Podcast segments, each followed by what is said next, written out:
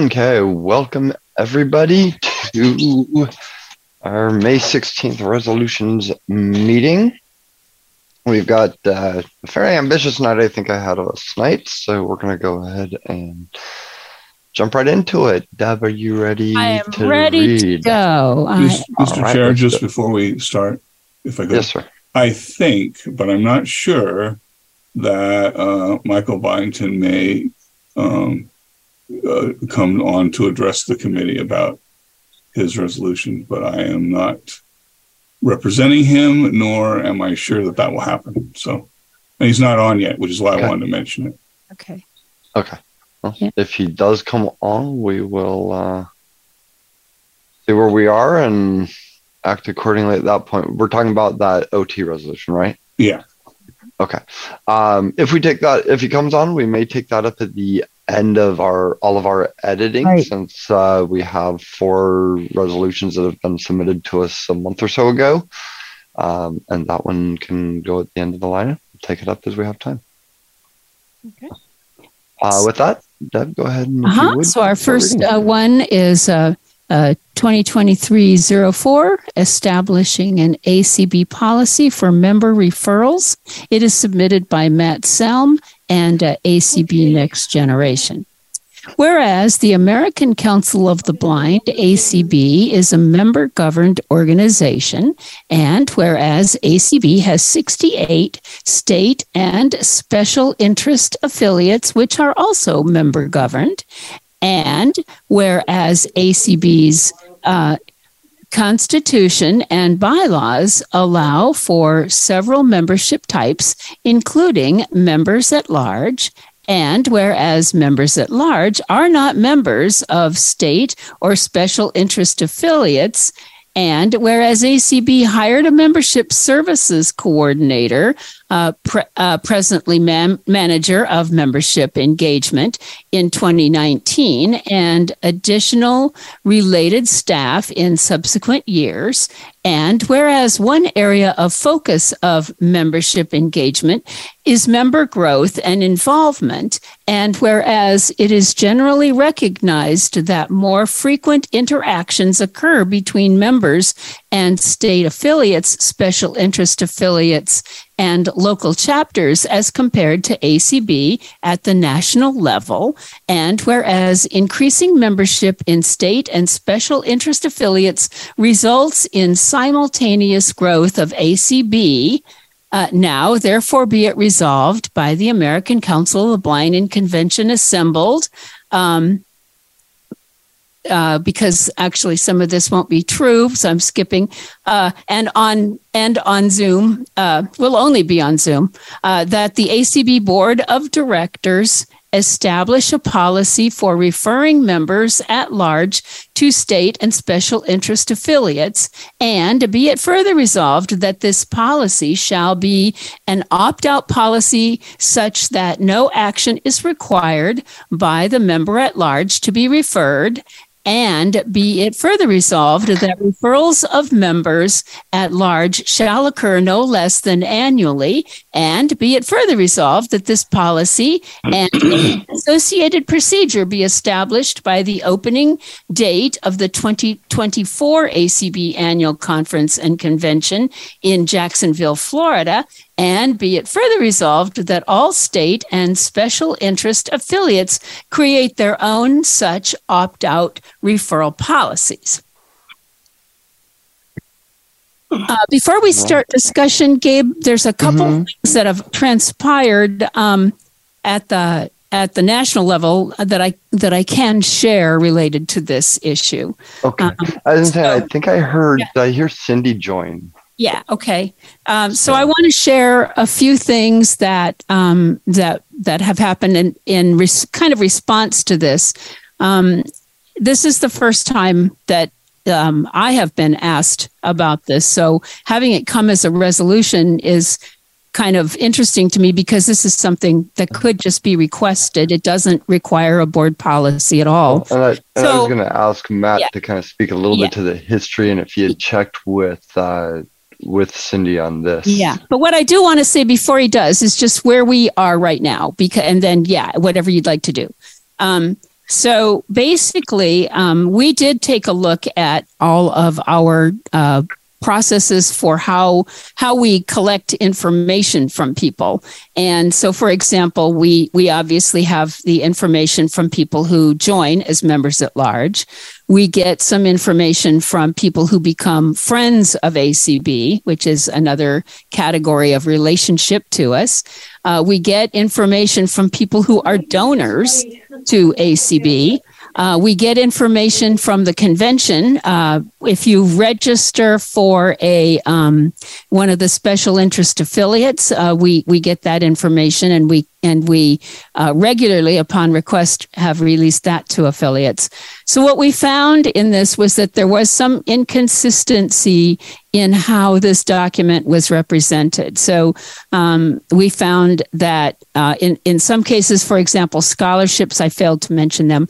That on the scholarships, it says that we release it to uh, the state affiliates. Um, we found that some other things, you know, said different things. So what we are already going to be doing, not until after convention because we just don't have time, but in July, uh, we will be um, setting it up so that all of the processes for collecting information have the same um, box, which, as as Matt's resolution suggests, um, would be um, an opt out box. And that means that you're opted in by default, but you, of course, can opt out. So the box is going to be checked by default, and you would have to uncheck it to not be referred. Um, and basically, it's going to say that it that you may be referred to affiliates. Uh, all kind, you know, either kind, state and special interest, mm-hmm. and or programs. So that is going to go into uh, production as uh, for all of our um, for all of our various uh, uh, programs and services for which any kind of uh, data that relates to this might be collected. So it's not just whether people register uh, with the organization as a member at large. It's going to be if you apply for a scholarship, it's going to be if you register for an affiliate event.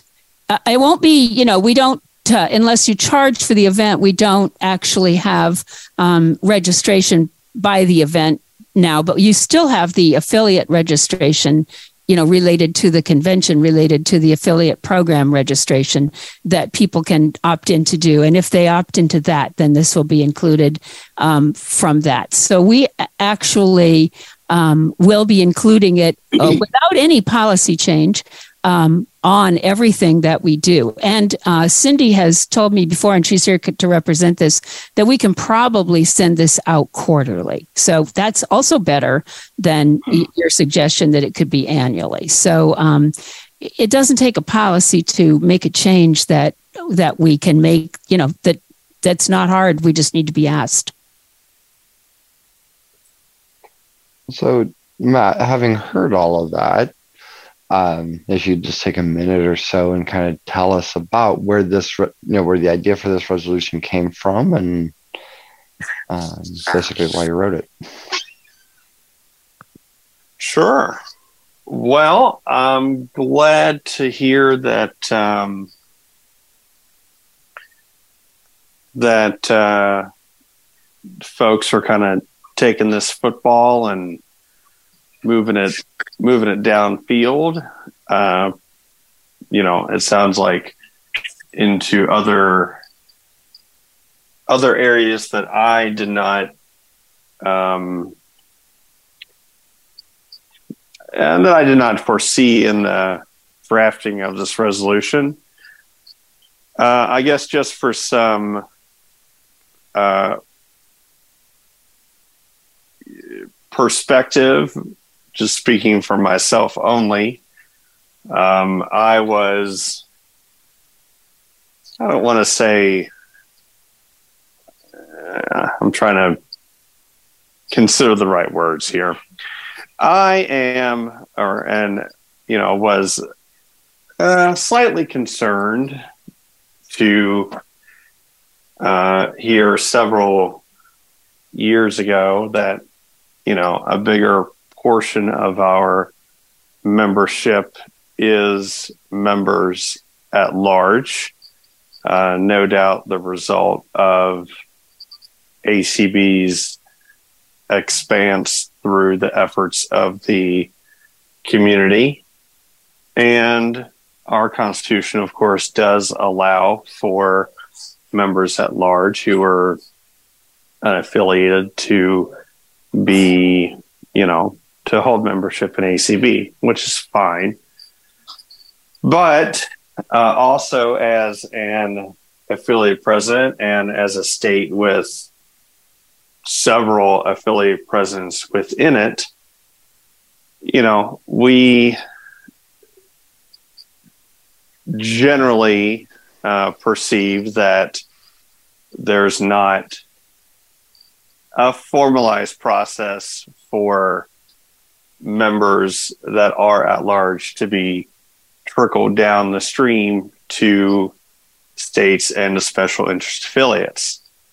And but I am glad to hear that this is something that uh, is coming to the forefront, in particular for scholarship applicants, who I know there are um, many of those throughout the years, and there's always some uh, consternation about their retention in subsequent years. So that's kind of the evolution of this is to sort of uh, try to drive a, a process to trickle down members at large, you know, into mm-hmm. the state and special interest affiliates. And I, I do want to speak to, um, you know, specifically the uh, piece of, you know, I mean, obviously, I, I recognize that it's a lot of work for just two staff members to filter through a list of you know what could be you know 500 people plus to refer them you know to various groups or maybe even to several groups and to collect all that data so i wrote it annually kind of with an eyeball that i did recognize that it was a lot of data and initially going to be a lot to process through if it hadn't already been done before. Uh, and then more mm-hmm. specifically, speak to the opt out piece. You know, I am a fervent belief that um, if people have to opt into having their information referred, it'll just, I mean, it'll just never happen, on quite frankly. and I know that that may be mm-hmm uh, unfair, but I don't. My bigger interest is in the continued growth of state and special affiliates, and I see this as one avenue to to start that process. So I don't know if that answers any of your questions, but that's kind of where where I come from. So. Yeah, well, it, it, I think it starts to give that background, and maybe committee members will have other questions, but before we get to that, um, Cindy, as our uh, as a membership services coordinator, I would like you to give you a chance to um, have a response and kind of. Yeah, I know Deb already has addressed policies that are being put in place, but if you have anything to add to that or anything to to say after what Matt has said. Sure. Thank you so much. Uh, let's see. First of all, uh, hmm, let's see. Uh, membership is so exciting to me. Uh, so this is great. I'm happy to be having such a discussion and would welcome any similar discussion at any time if people have ideas about ways that we can do things differently. Uh, I'm happy to discuss that. Um, have not had this discussion previously. So uh, I will just share that uh, when, first of all, I'm a, I'm a past president of an affiliate as well as a special interest affiliate, state and special interest. So I definitely recognize the value of our affiliates. And, um, oh dear, just a moment. Sorry. Okay, I'm getting a reminder. Um, uh, let's see. I um, Does, does the reminder say join ACB resolution? No, it says I need to go and open a clubhouse room. Uh, but I think okay. I'm, I'm, I'm. It's it went off early, so it's it's good. We're good. Ah. Um, okay, so when uh, I became involved at the staff level with ACB. It was extremely important to me to make sure that we connected people with our affiliates and the the launch of and and existence of community is doesn't take away from the importance of our affiliates. It is a tool for us to use to enhance our membership in the American Council of the Blind. And many of our special interest affiliates and state affiliates have also taken advantage of utilizing it. Uh, we have less than 5% of ACB's membership is members at large. So it's a pretty small number.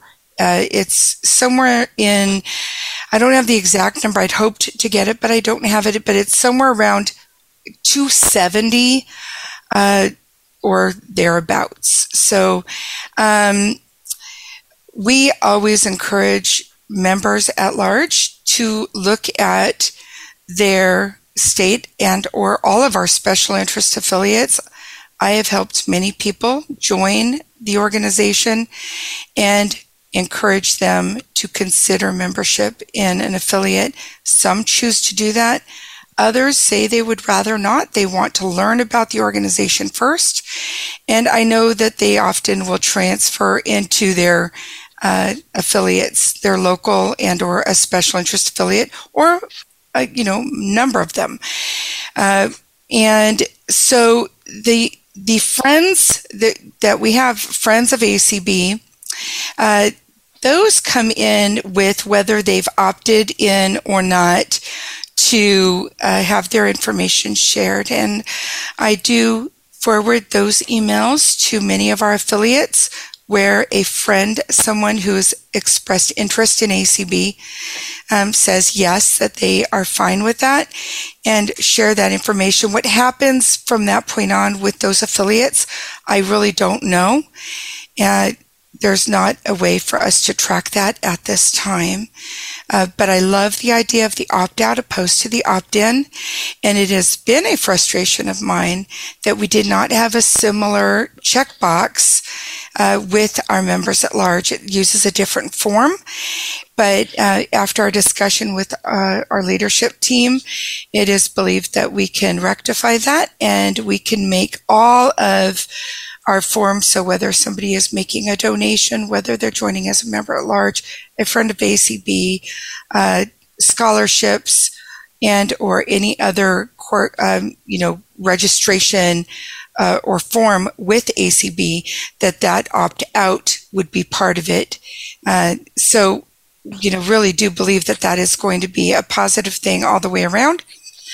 And uh, and my only other concern when I was listening to this resolution is uh, I'm not sure how ACB can enforce, uh, you know, um, or you know, any kind of uh, mandate upon our affiliates to carry such a a similar policy. And so I'm not sure how that would work. And also, if this continues, the number of affiliates is 66, not 68. So I just thought I would share that. and, um, but happy, I, I'm really excited about some of the changes that we've talked about and uh, really do believe it will uh, be a, a, just one more way for people who join ACB as a member at large to feel some sort of connection with our organization.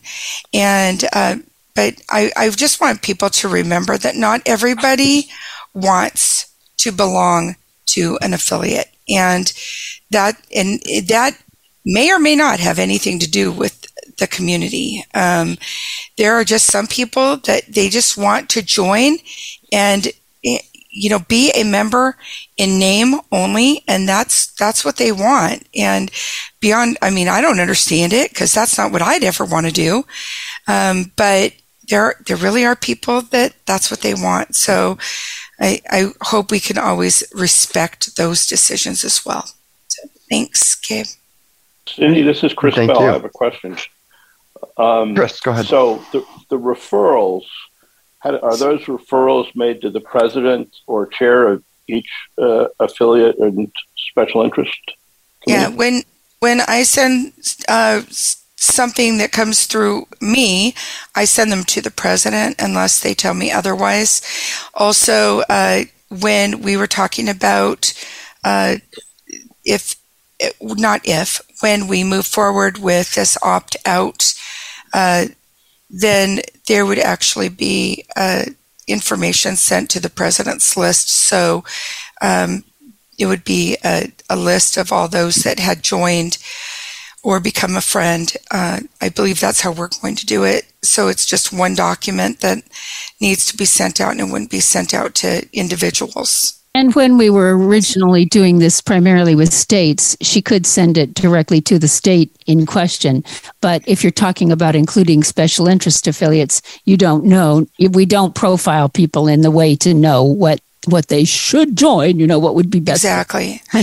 So, so if we send it to all the presidents, then if you wanted to follow up with a letter to all people about your affiliate or whatever you might want to do, um, you could. But we don't usually know, enough, unless unless somebody's interacted with them. We don't usually Sure. know a lot The about. other the other You, side you note would there know, you would know geographically where somebody Yeah, lives. and we do know Yes, the that's- state that's the easy part. A lot Yeah. easier than knowing Yeah. a, a special Exactly. interest. affiliate. Exactly. That's the easy part. The other thing I should say is that I've created a document that describes every one of our special interest affiliates, and I share that with uh, new people that come to ACB uh, so that they can make an informed choice of special interest affiliates.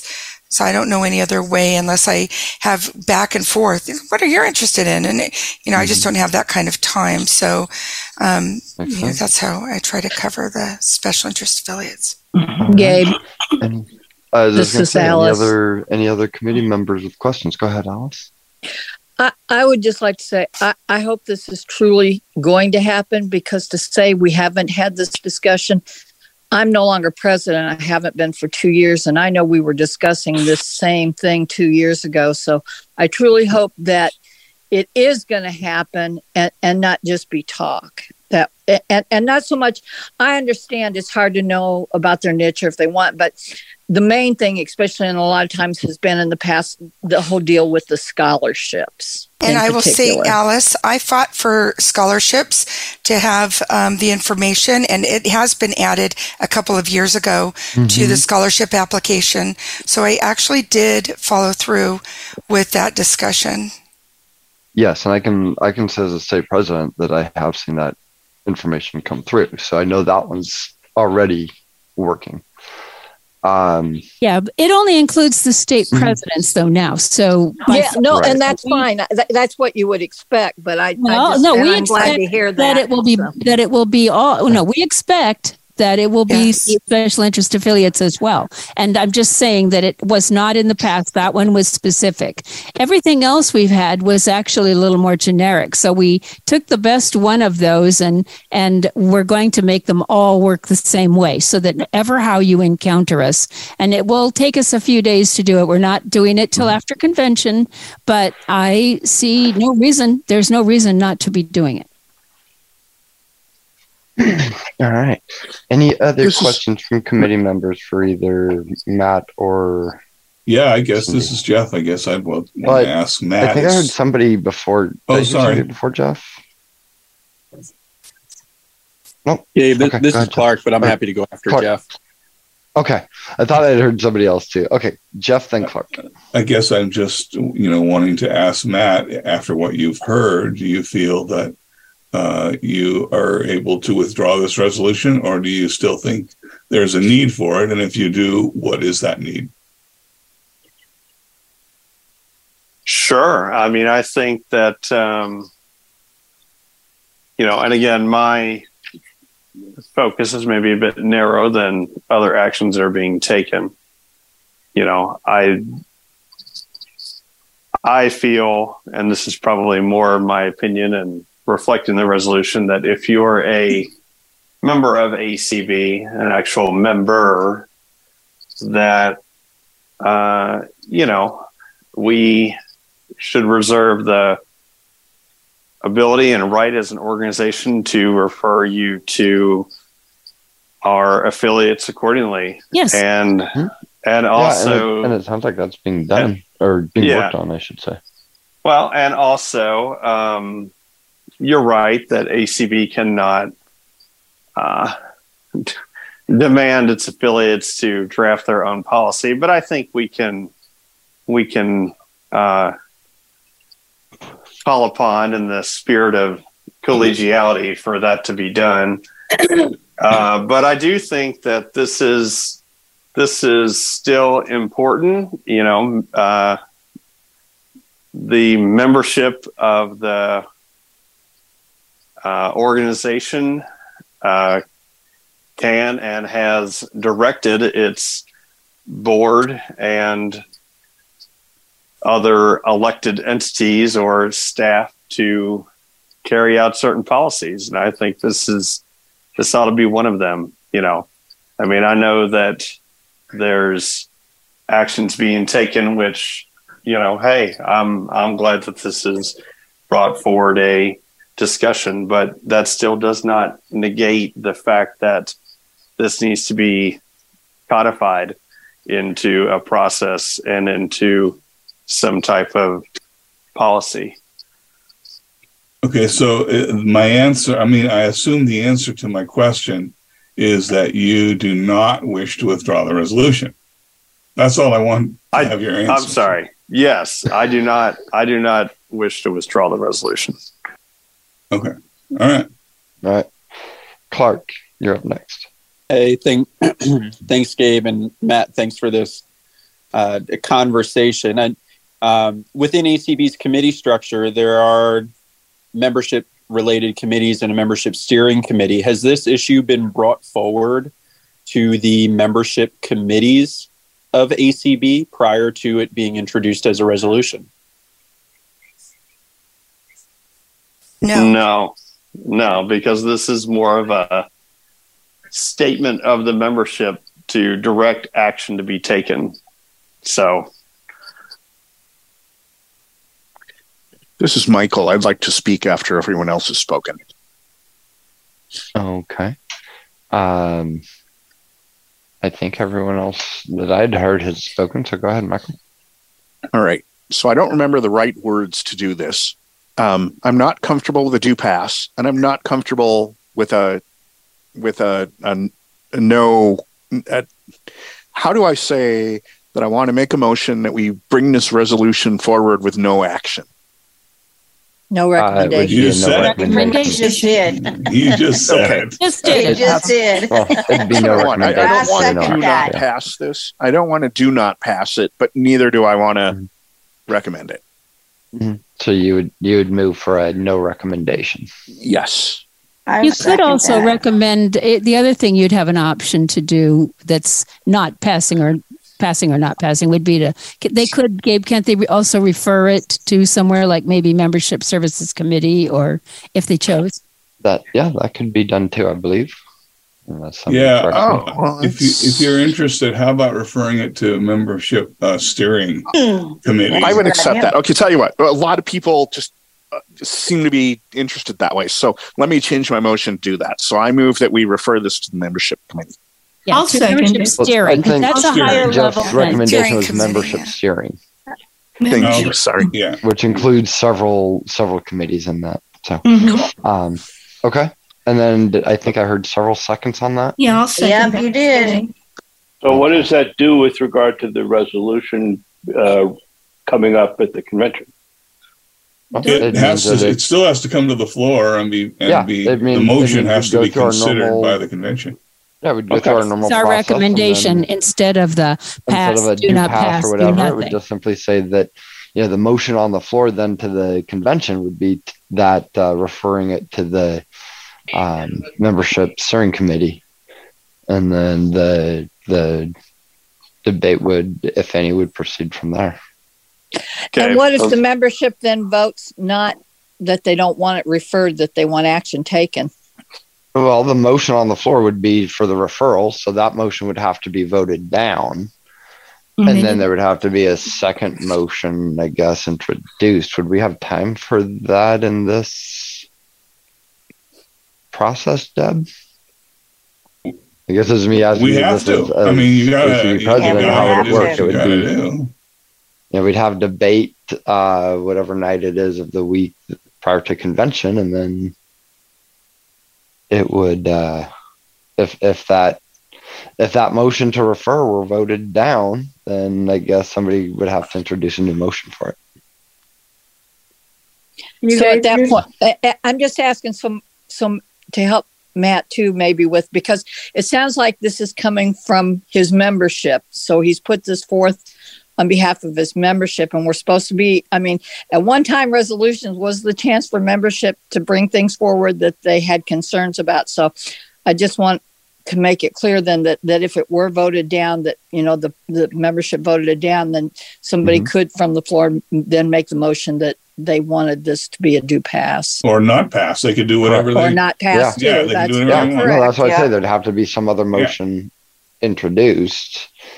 Um, or, and I, I know Matt, you already said you don't necessarily want to do this, but yeah, the the resolution could be withdrawn and taken straight to the membership services committee for action, or or probably to that you know that steering committee. So there's a whole array of different uh, actions that could be done, but um, Yeah, I um, uh, I do. I forgot to note this earlier, Gabe, but the Kentucky Council Blind has also signed on to this resolution as well. Okay. And um, yeah, I just I I come back to if it gets referred to a committee, then you know there may or may not be action taken. I mean, does the Mhm. membership committee really have the power and authority to institute policy and process? I guess that would be my question. And, and I guess, and we've got several board members on here, but you know, that that committee could always take something to the board throughout the year that could be taken taken up. But you know, the what you're other than creating that policy, which is basically just a piece of paper, essentially. I mean, figuratively speaking, but the the action is already being done. So, um, other Yeah, than I- you know, other than I stand creating a, firm that I a seek simple a vote on policy, I, I don't know what it, what else this is really going to do, to be honest. But it's going um, to establish whether- a process to refer members at large to Mhm. their state and special interest Uh-huh. affiliates. and like I said, it's already being done. And it's a so first honestly, step by to the time direct any that action to be done. So, At the risk about- of so point of order, just to clarify, Yes, if go ahead, we John. pass this motion, this Mhm. motion will go to the floor because it's a committee motion. yes, So just so that that uh, Matt, you understand, doesn't mean that it's just a recommendation, but it is our motion, and so it is the motion that will be first voted on, as Gabe was and others were pointing out. right, Right. That Yeah. part I understand. Yeah. Yes. Okay. okay. I would urge Um, us to call the question, I given that was we have a trying lot to to, do get through. that. I've Awesome. trying to Sorry. do that. Yeah, So- please. With that being said, let's uh, all in favor of a motion to refer to the adv- uh, advocacy sorry, to the membership steering committee. Say aye. Aye. Aye. Anyone opposed? Say nay. Nay.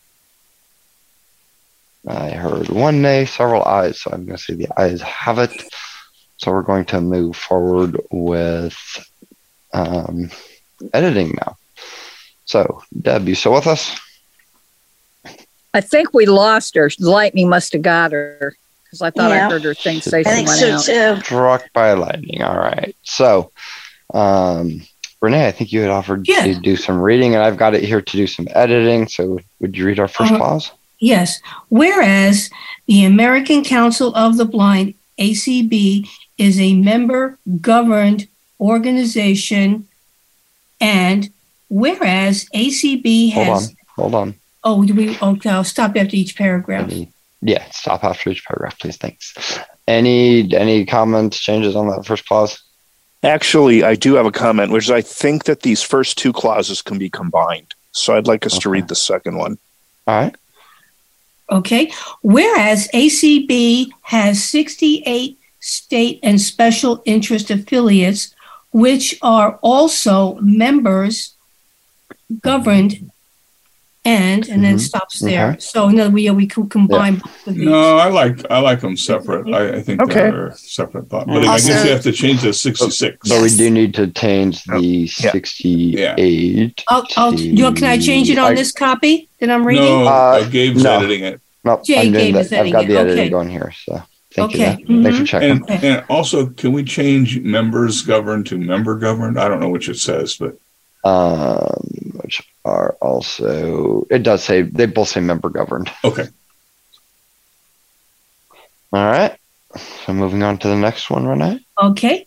Uh, whereas ACB's constitution and bylaws allow for several membership types, including uh, members at large and, did I read the next one? Um, do we want to? I, I'm not saying we should look it up now, but do you think we should say whereas section blah blah blah? No, No, I mean I don't think so. no. I think just saying Um, that the Constitution and this- bylaws allows it. All right. Is that Marissa? Uh, yeah, this is Marissa, and I wondered, um, what if we, uh, what if we change the word types to word option? Like, um, whereas, uh, whereas ACB offers several membership options. I Oh, I like would that like better. categories almost Or better. Yeah. Yeah, I think categories is better. I like Oh, categories. categories. Yeah, I like that. Yeah. I like that. Great, it's Marissa. categories, I right? like that. Categories. Okay. So we're going to change types to categories. hmm Done. All right. Do I read the next one now? You ready? Uh, just a second. When Sorry, you're my ready. caps Yeah. lock was on. It's now off. Okay. Where I'm ready. Okay. Whereas members at large are not members of state or special interest oh, Affiliates. affiliates. Yeah, Yeah, I had my notifications affiliates and and okay and Could could we Do we even need this clause? just for? Uh, I don't have a problem with the clause, but Mhm. Could we just set, add ACB before members at large? Because there's also Mhm. state and whatever. Yeah. So just to be clear, Okay. Well, and I, I have a little problem with saying they're not members because they could be. I mean, you could. Um, yeah, you're right. You, you are right. Yeah. I'm not sure. I'm not sure administratively exactly how that works. If you drop Yeah. out of the membership at large category, if you join an affiliate, um, You're still a member. That's true. well, you're still Yeah, but you're not a you're member at large. but, but you're no, No, but you're I'm not. a member at large. So All right. maybe, often. maybe I don't know what I'm talking about. No, I think you do. If I could chime in, Sure. Yes, members Yeah, at large do not belong to any affiliates. So sometimes people do become members at large after they are already an affiliated member, and we have to uh, deal with that. Uh, sometimes they make a donation, but by virtue of a member at large, you are not a member of Mm-hmm. any affiliate. So, Including Cindy, what special interest happens? affiliates? Oh, sorry, Chris. Go ahead. So I was just saying, including special interest affiliates. including special interest affiliates absolutely yeah once you become a because So- when you're a so member I- of an affiliate Mhm. you are also a member of acb Right. So, but, and I, I think in, in like in California, I think we actually say that if somebody joins a chapter or affiliate, they give up their member, member at large status. Do you know if ACB specifically says anything like that? i don't know what it says i know that or we do It's kind of more of a by definition thing. yeah i think it's by definition um, but uh, you know once somebody uh, once somebody joins an affiliate Mhm. they're they would no longer be considered a member at large So this So- statement here is totally accurate. Where it says what It if we is. say ACB are member not at large or considered? Well, nah, nah, forget it. Uh, See, I I, I, I go back to I feel like it would just be less confusing to get rid of the whole clause. I, I don't know the Could we the hear it one more time? Yeah, it says whereas ACB members at large are not members of state or special interest affiliates. For some reason, I think that the next clause talks about the disengagement of, and those possibly could be combined. I don't know if I'm allowed to be saying something. Not But, really, um, but I think that there's something about disengagement. I think that that's really maybe what the spirit of this is about is that I'm that back. I'm back. Mhm. okay that when somebody is a member at large they are not then as connected Mhm. uh, Okay. you know in their So membership so Yeah. can you read if that we want, next we can read this next It's clause. actually not the next one because the next one is the one that talks about the uh, service hiring the hiring the service Okay. coordinator. But just a moment, Yeah. it is. Hold on, it is. Um, uh, ACB's constitution and bylaws allow for several membership We're- types. Yeah, we're we're on the next we already Done passed that. that Oh, you oh, okay? That was in the ro- other order. Okay, uh, members. I'm sorry. Hold on. Where am I? We're on to the one the one after the one that we're talking about there says whereas ACB hired a membership services Right, that's the one that you're skipping. Skip over that one um, because that just says you, the Uh-huh. hired staff. Whereas And one area says- of focus of membership engagement is member growth and involvement. And I'm reading the next one. Whereas it is generally recognized that more frequent interactions uh, occur between members and state affiliates, special interest affiliates, and local chapters as compared to ACB at the national level. and and i'm wondering if it instead of saying uh, AUCB at the national level if uh, there could be something that addresses the ACB at large membership there do you see what i'm saying it's Mm-hmm. feels like yeah you could combine as something compared into that to one. when a So member move that is one up a- to the, the when a is member at a member large. at large. Yes. Mhm. And Yeah, then you it- could probably yeah, get rid of that other that, one Then we could get rid altogether. of the other one, right? Yeah. Yeah. We okay with that one then? So let me Yeah, and I guess I would say that Yeah. I'm not sure that the I I know we hired a membership engagement person and other staff, but I guess I'm not sure that's even relevant to this resolution because in fact um, the the piece of gathering that together is is as much a fiscal function as anything, Mhm. and so I'm not sure that whether we have staff or not doesn't have any impact in my mind on whether we can do this. I would agree with that. Matt, are you willing to get rid of that? Because I really, I'm with Deb. I don't think it has anything Mhm. to do with the, get, get rid of the whole clause about resolution. ACB hiring a membership services coordinator. yeah. Yeah. Yeah, we keep Cindy, but we get rid of the clause. Yeah, Thank yeah. you. Right, and, right, right. and and Natalie, but but the clause I don't think contributes to this. Um, Mm-mm. Yeah. Okay. I mean, I'm if if y'all want to strike that clause, that's fine with me. Okay. so where we uh, increasing membership and state and special interest affiliates Yeah. results in simultaneous growth for of ACB. It only does. I, I don't hate to be picky about this, but it only does if the person joins the affiliate first. But if they join as a member at large, their joining affiliates doesn't increase growth. So I don't know if that statement really You should re- does. Ah, it increases affiliate growth, though.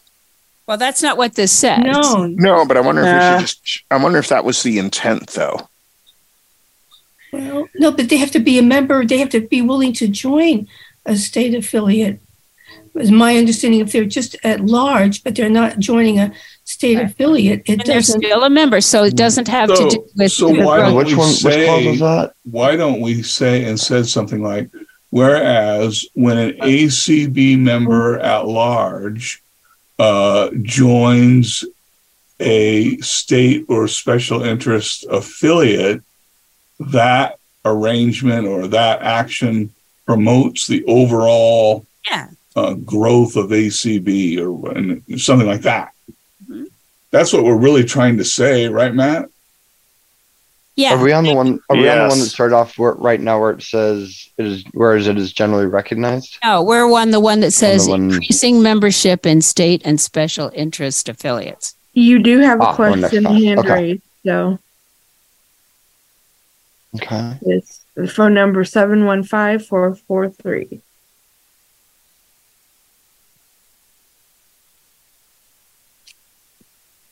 Can you hear me? Yeah, we Yes, you can. Go ahead. Thank you. Um, I was just, you know, listening, and I have some thoughts and as well as questions. Now, first of all, I don't understand why somebody Talking. would want to just be a 1715 443. What? what Talking. benefits do they get 1715 443. Another um, thing I believe I heard is Cindy who lets them know how to get in contact with the state president. But I think it should be both ways because they may not know what the benefits are of being a member of um, the state um, affiliate or their local chapter. Thank Yeah, you. that's what we're saying we're going to do is that we're going to give the names to the state Mhm. and special interest affiliates so they can make direct contact with each person if they wish. I- okay, I apologize. Um, that's what I was hoping It's for. com- it's Thank confusing. much. Yeah, yeah. Yeah. it's- yes, it is. So, can we agree that we're going to get rid of the one that says ACB member at large is not a, uh, uh, I don't know. Uh, That's that short, that very short one that was like the third or fourth that- one. yeah, We're going to get rid of Yep, it. it was gone. Yeah, I I would say so. Um, Yeah. Wait, let me find it again so we can make sure it's the same one here. Yeah, where it says, whereas increasing membership. Membership. Uh, and No, state. not that No, one. that's not what he's talking No. about. He's talking about um uh uh. I can't remember because I already got I rid of it. I think it. it was the third one down, wasn't it? Uh might be. Hold on. Let me Oh, is the one whereas ACB's um, constitution and bylaws allows for several membership types. It's the one after that. No, we changed the one with the Okay. membership types. Whereas members at large are not members of the state or special that one. interest affiliates. That That one's one, gone. Yeah. Okay. Yeah. Yeah. Because that's that's obvious. Um they're Yep. just not. Yeah, I mean, that Right. should just be It's- taken out. It's Yeah, obvious it's you and know. then we're It's also gone. deleting the following one, which says, Yes. and where uh, ACB hired a membership services coordinator. So Yeah, those- that too. That- I've got that one gone too. Mhm. And then I changed the ending of that other one to where it says, you know, where it talks about the um, state affairs, special interest, and local chapters as compared to, and I, it now says as compared to ACB members at large. So what does that say? What what did you say there, Gabe? I think we changed the ending so it said uh, as compared to ACB at a national level. Can you And read the whole thing? that. Because I don't. Yeah, No, uh, yeah. I'm Is backing this up. the one to it. that says it is generally recognized? Yes. Is that the one? Okay. Yeah. Stop me when your when your piece comes in. it is Okay. generally recognized that more frequent interactions occur between members and state affiliates, special interest affiliates, and local chapters. And then here I think is where you're And it at. says as compared to ACB members at large.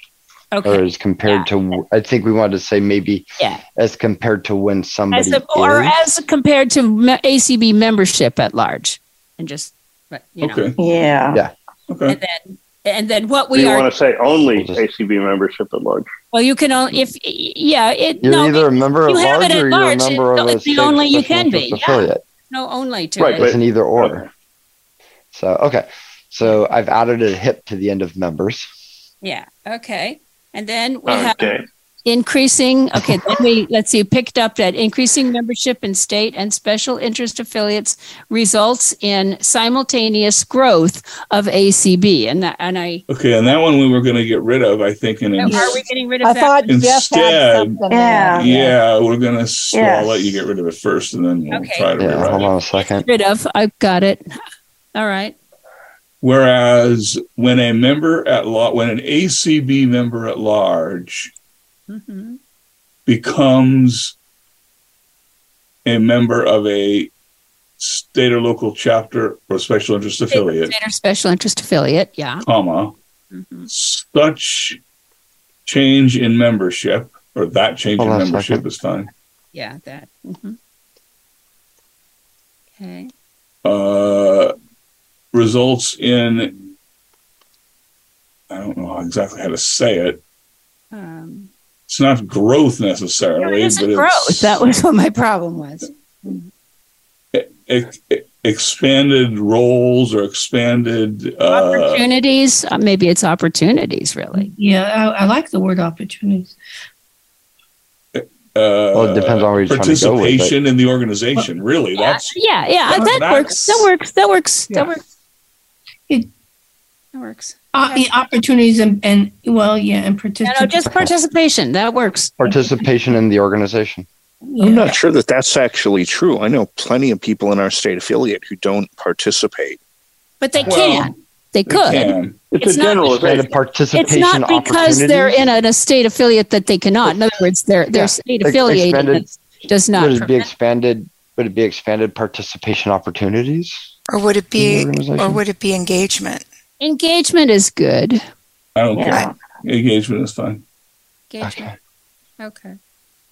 And and because really it's all conjecture, and I think it's Right. Michael that, that your comment is spot on, which is that people don't, but it isn't because of their membership status; it's because of a whole host of. That's issues. because of the. So that's all of the Okay. whereases. So, so just uh, so what I've got here, maybe Deb, so if we make sure, what I've got here on this last one now is, whereas when an ACB member at large becomes a member of a state or special interest, State or local chapter or special interest no, affiliate. well, though they can't become a local chapter member without being. So I would just say so, so Okay, bec- when they become a member of a of a state or special interest affiliate, Mm-hmm. such membership results in expanded engagement in the organization.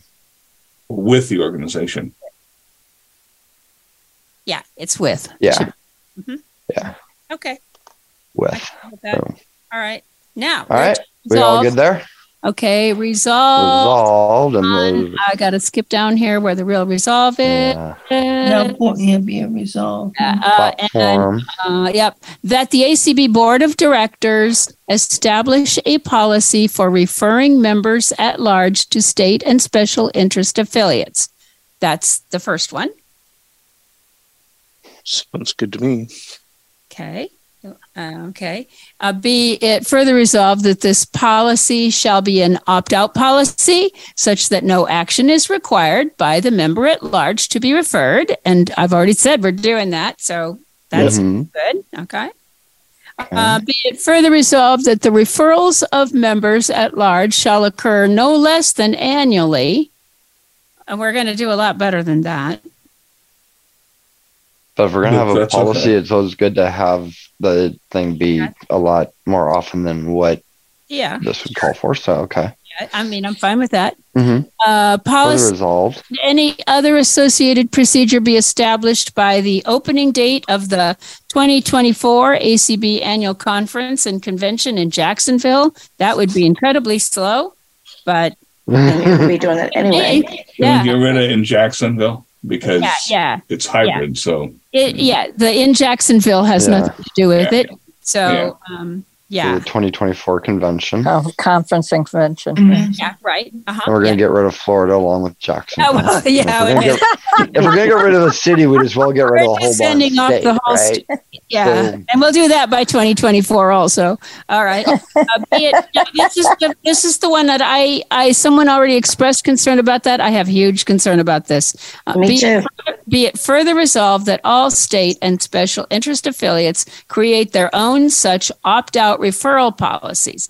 I Uh, the only the only Um, thing I could say about that one is if we're going to keep it, it would need to say before create that it say be encouraged to. Yes. Yeah. I don't even like that. Don't even because like I, that. yeah. Some I are just- so Yeah, I- small. I don't know. how they handle their I- drag I how they handle their saying that- referrals back and forth Yeah. for their at-large members is entirely up to them. No, that, Yeah, that's this what I say. If we were to do completely it, that's the only thing I could think. But No, I really don't want to do that. I would urge you to delete that Remove this, clause. remove this I clause. mean, as one who's up there for affiliate rights, which I totally agree with Mhm. you, Yeah. this Mhm. really Yeah. goes against that, in my Mhm. opinion. Yep. What, Yes, what I does. I can say is that I would absolutely discuss this with our presidents during Hump Day Happy Hour and share what we're doing. And I could, you know, Mhm. encourage it that way by example. Yeah. But as far as it being part of this, you know, I'm not sure. Uh-uh. Yeah, because then you're asking me to do something, and this is something Right. that's actually hard. I, I will tell you that just like I said the other night about the, the policy we when we had the the uh, conduct policy, this would be so much more effective if members and affiliates would say to their affiliate, "We would like to have this done." And Yep. ACB did it, and so they probably would help us, but we want it. And if so, if your affiliate says And- it, then that's a, you know that's a really members bottom up. And and a membership and a member can take something, take this idea and take a resolution to their state, Yeah, you know, to their state. I think so. But I think we should. Matt, how do you feel about this resolution at this point? I think I'm good. My only uh, little hang up is I still think that it needs to say that members at large are not members of state or special interest affiliates because although we all know that, if you're a new uh, person in ACB, you may not understand that that logic. So Uh, that's This- my only, This my only resolution is thing. directed more at the board and the people that are involved in membership, Yeah. not the people that are joining. Yeah. So That's a whereas clause. So your resolve is That's- what you care about, Right. which will there your be a resolve is the meat policy? of the, of and- the thing. So You do And- have a and I hand would up s- right now. we have who what? Hand up right now. Okay, It's let's hear Sheila hand. Young. Uh oh, is she going to take Uh-oh, the here she Jackson comes test getting rid again. of California? This time of, uh, she's not Rhode Island? hosting, guys. I am not hosting. um, uh, uh, one, I appreciate Cindy saying what she just said. Two, there again, uh, you know, we're putting a resolution out for the board to take charge, and I think this is a it's a membership ACB membership committee and our states that should be taking charge of this because I know I've got members that are members at large that I never knew they were members at large, and I don't know why they're not members of FCB. Uh, You know, so Mhm. I think that it's a membership committee where if somebody calls the membership uh, person, Cindy, and says, I want to join as a member at large, before we join them as a member at large, we should say, Have you checked with your state? And, mm-hmm. you know, is there an option for you to join your state prior to doing a member at large? But there again, I think you're putting something on the board that shouldn't be put on the board. Actually, That's Sheila, just- the only thing they're putting on the board is making the policy. So policy, if the yep. board And the- and the board wanted to does do say that membership is in fact in charge of this, it could do that. Well, Gotcha. plus, Okay. plus Sheila, the motion that we are bringing forth would actually refer this to the membership. Whole steering thing to the membership committee and the. That's Yeah. not what Matt Matt wants, uh, but that's the motion that we're making. But that's Okay. what we're going to take. You know, All right, recommend so through. so I I would 100% agree with that because I I think this is a membership decision. So Yeah. but All right. This- you. this you is for the Al- clarification. Yeah, no, that's good. That's a good catch. And and as a time check, we are at uh, basically one hour in, and we still have three more resolutions to go tonight, y'all. Wow. Well, So, so Uh, just, can I? keep, please I keep was that in mind as you're as you're bringing up comments. Go ahead. Gabe, to Matt, Matt, and that is with with what he said. His concern was, and and Cindy has kind of already said that that she does bring, and which is what I would hope would happen too. The the the you know the the committee folks when they do have new people come forward that they you know they bring up about you know your state affiliates and you know have you talked to them and let's get you in touch mm-hmm. so Yeah, i think that Yeah. and they have The- calls about that all the time. And Yeah. anybody that's talked to me on the phone about joining ACB has heard me give the pitch about their state affiliate. So that I, Yes, I, I mean, you, I don't know. I mean, you can believe me or not, but I have been on the phone with people that don't want to join their Yeah. state affiliate, Yeah, and I no, can't it- force it them. so, um, you know, You can lead a person to join. You can't Yep. force them. So are we done, Mr. Chair? Yeah, I think we've got this. The resolutions. Yeah. Yeah, we've done this. so. I think. I Yeah, mean, this is Chris. So I, I would like my experience with this resolution is we might want to consider, like for Thursday, numbering all of the clauses because it's very con- I, I hear people being very confused as to what clause we're eliminating and uh, what clause we're adding. And I think it would be easier if they were all numbered. I well, agree. We'll do that next year. We've only got one one night And left. it would be a lot only more work two for, resolutions. for in. people doing them. So but we'll take that under advisement. We could do All right. that next year. Did Okay. we decide to get rid of that last thing? Did we The come to a last clause about telling Yeah, I membership so. to, or Yeah. telling state and affiliates we to do it? Yes. Okay. Yes, we did. Yes, we Cool. All did. right. So Thank you, Matt. thank you. All right, Thanks, Mr. Matt. Chair. Thank you for your time. Thank you, everybody. Appreciate Thank you, it. Cindy. Y'all have a good night. Good discussion, everyone. On to Michigan. Uh, that is what number? Number eight. that I is think. number eight. Number eight. Is this the Dominican Are voting? the Dominion, Yeah. the Dominion voting machine. with incorrect braille. Yeah, they do have problems. I totally. So, um, yeah, let's read this one, and then I, I, I is Clark still here? Because and I have I some so. about this one as well. Um, because I actually just finished a ten-year stint on the voting system certification board for our state. So, All right, I'm- so we'll have we'll All right, let's we'll read. read and then uh, actually in before you 20 read, Clark, are you still here? Clark, I'm looking. do we do we have a clerk? Yes, he is. He is. he's Okay, muted, cool. but he's here. Uh-huh. Okay, I'm I'm So- here. Thank Cool. you.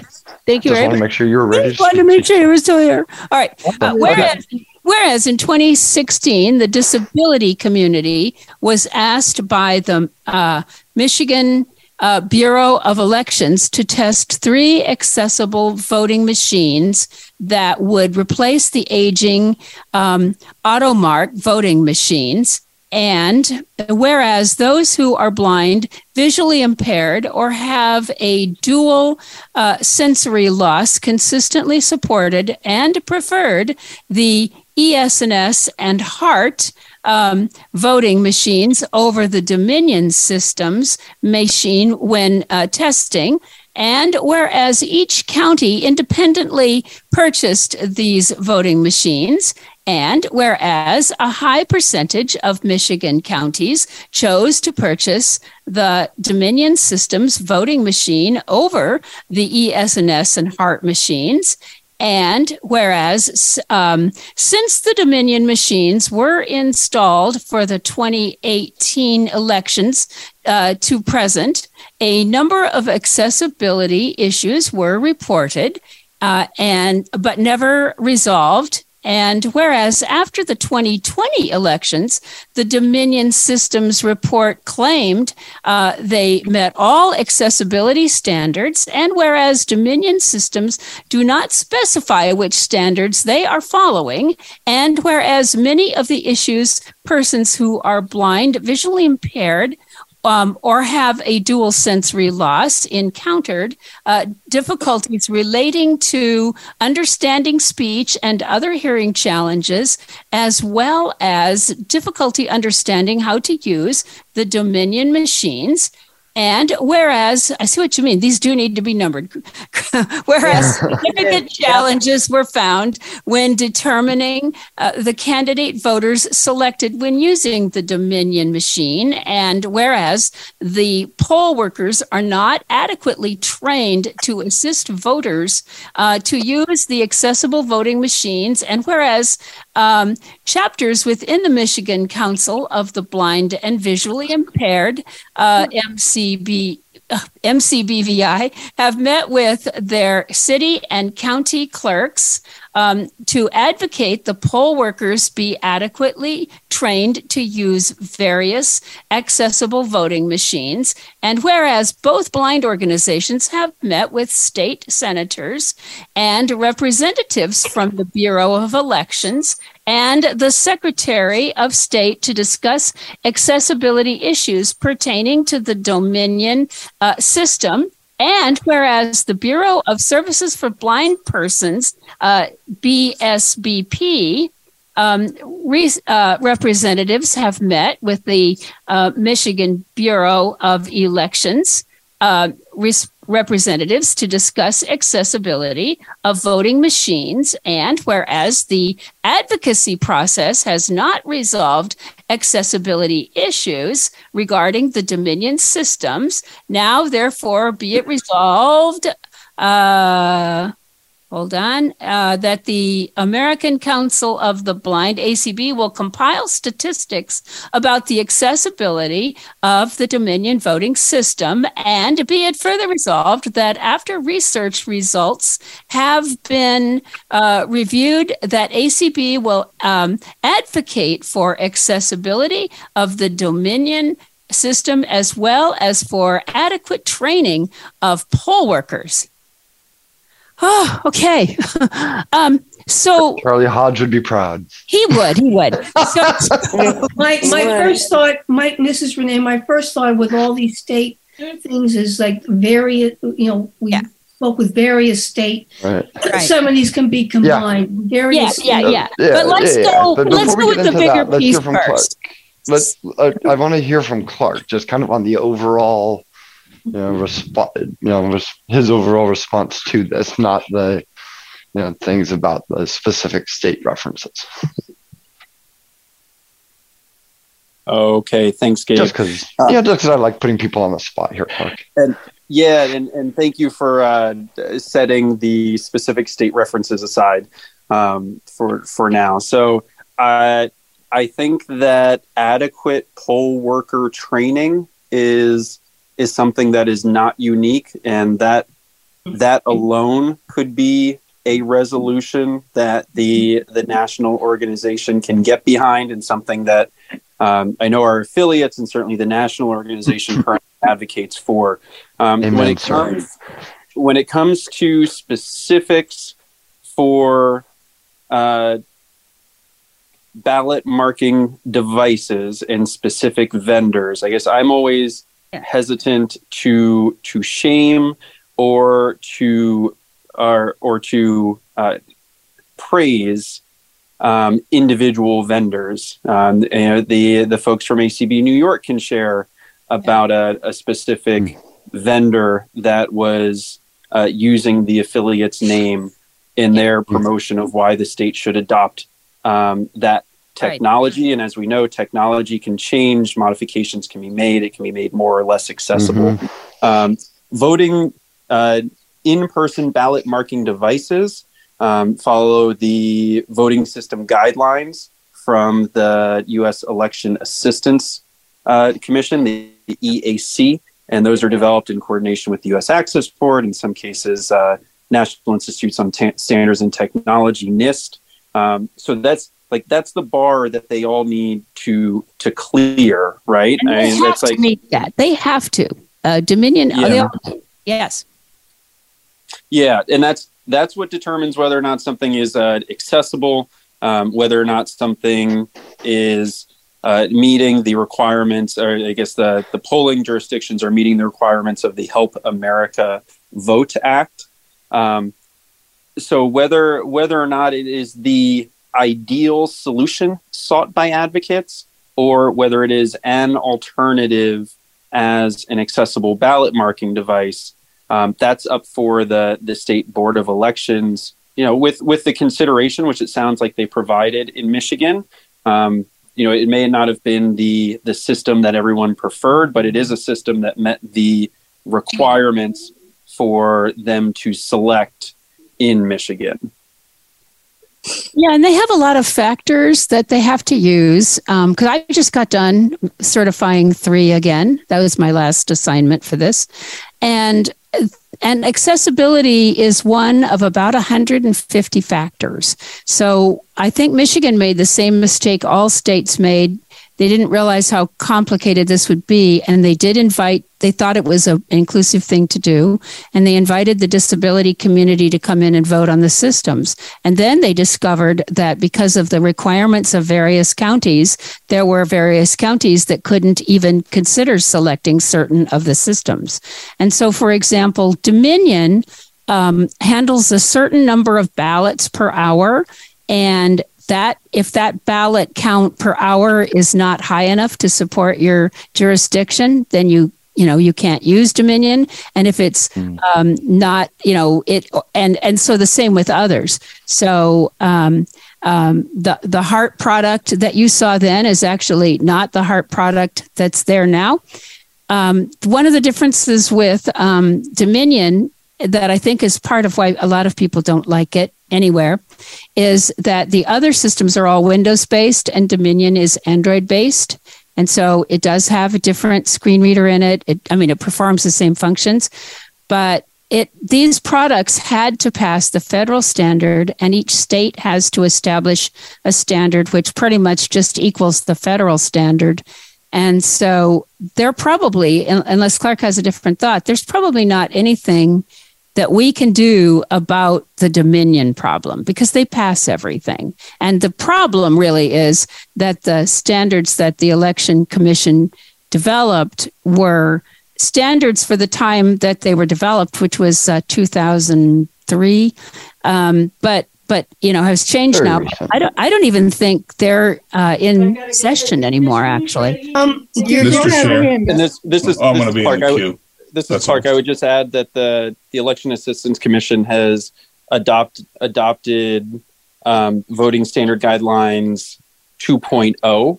Um, I'm not sure the the date, but that will begin to be implemented and rolled out for ballot marking devices for in person voting. yeah. You're talking about WCAG 2.0 or No, no, it's their No, own. no, Two uh, different 2.0. So, Yeah. Spe- um, specific, did I hear? specific to the Election Assistance Commission? So it's Mhm. VVSG 2.0. Yeah. Okay. You have a hand. And Jeff. okay, and I think I heard was it Renee? Yeah, Yeah. Renee was. Jeff? for- B and Q, uh, uh, you know, who, and Jeff Tom, I think wanted Yeah, also. I'm after Yeah, you. I heard Jeff. Okay, all right. But go ahead, Renee. All right. My my thing is, if we're going to talk about the, the the poll workers on a national policy, there's also a problem with these um, machines that talk, where the contractors. You're also dealing with contractors that don't have the ballots loaded on time. I'm almost missed being able to vote because of the uh, the contractors. Well, maybe they'll have it next week. They we hope they'll have it by the actual election day, and then you can down go down to the regular polling place. And I went down to the regular polling place, and the contractor had just showed up with the with the talking ballots, and they were. It's not just the po- it's the whole system, and it's not just statewide. It is a national problem because I. Um, because I've heard about it in more than just the Oh, state I live in. Both Yeah, that is a real Oh, yeah. Problem. Okay, all right. I'm just Uh, wanted to bring that up, and that maybe we need another separate resolution on that issue, unless you can tie it in with this one. It's a little too late for new resolutions at this I know that, but I mean for point, next year. but uh, and the, but yeah, it. there are a lot of different issues going on here. So, all right. But- Um, but thanks, Jeff. You're up, Yeah, so uh, and then we'll briefly, then we'll hear from whoever the hand. um, I want to totally agree with what Devin Clark had to say, but the reason I'm really talking is to associate myself and give some love to Michigan because uh, Dominion sucks. There is no question. It totally about does. it. Yes. It does. We've been advocating in California about it and in our counties and other I places. think and it any of does. us that have used But- Dominion but think it like sucks. like as has been said, uh, it's just a, it's a state issue, a local issue, and you got to keep pounding away at them. And maybe Mhm. sometime they'll decide to change their voting machines. Yeah. All right. Thank you, But Jeff. don't defame Uh, them. It'd be very expensive if you do. Yeah, it's hard for them to change systems. That It that- is. That's a It really is. significant Yeah. issue. Yeah. Yeah. So, uh, who is our hand? Hand is phone number 715 443. Hello, seven one five four four three. How are you this evening? I am doing fine. Um, And I'm do you have a actually name? in Michigan, even though I have a um, Wisconsin phone number. Anyway, I want to speak from a hearing impaired perspective. Um, it is very, very hard to understand it, and I have heard from others who do not have hearing impairments. I have trouble understanding the voices as well. Um, I think it's more of a um, national issue because, um, from what I'm understanding and what I'm hearing from the conversation the Dominion is not just a part of Michigan. And if I everywhere. understood what was Mhm. written is that we want to receive um, feedback from other people. What are their experiences? They're the same as yours. We have Dominion in my state, and we actually have gotten it down to one county. But if you live in that county, it's the same experience you're having. Yep. Yeah. No, Dominion what is. can what can we do to get rid of it? Is my is I guess the Well, biggest and question. and here here becomes uh, part of the issue that I've I have here is that yeah the the and I think Deb kind of referred to it and they, others have mentioned it or kind of referred to it that what year you know what what voting machine uh, what do you call it Clark? An in person ballot marking device? Uh, Assistive ballot marking device, I believe, assistive is ballot marking device. Okay, so whatever assistive ballot marking device uh, you are using, I, I believe, correct me if I'm right, wrong, but isn't it dependent locally to your precinct or county? Yeah, on the system that's So- chosen it. So you're You it's know, so this is going to be something that I mean, if if we want if we choose to move forward with this, I don't. I honestly don't even know what ACB would be able to do with it. So that's the kind of the discussion I think that we're at right now is, you know, trying to decide um, how do we move forward with this uh, with this resolution, and and if we do, how. Um, so This is Michael. Can I- we need to go. Can I ask a quick question? I, I, Clark, I understand that you don't want to condemn or condone a specific thing, but I keep wondering if instead of this thing saying ballot marking device, it said, say, Facebook. People in Michigan couldn't use Facebook because whatever. Um, like, I don't think we would have a problem saying to that company, you've created a tool whose software isn't working. In fact, we have great relationships with them now. Um, what's the difference? Thank you, Michael. In, in that instance, I, I would encourage the committee to say social media platforms rather than a, a specific company. Um, but to Gabe's point, the voting systems are adopted depending on the state that you're in, either at the state level or at the individual county level.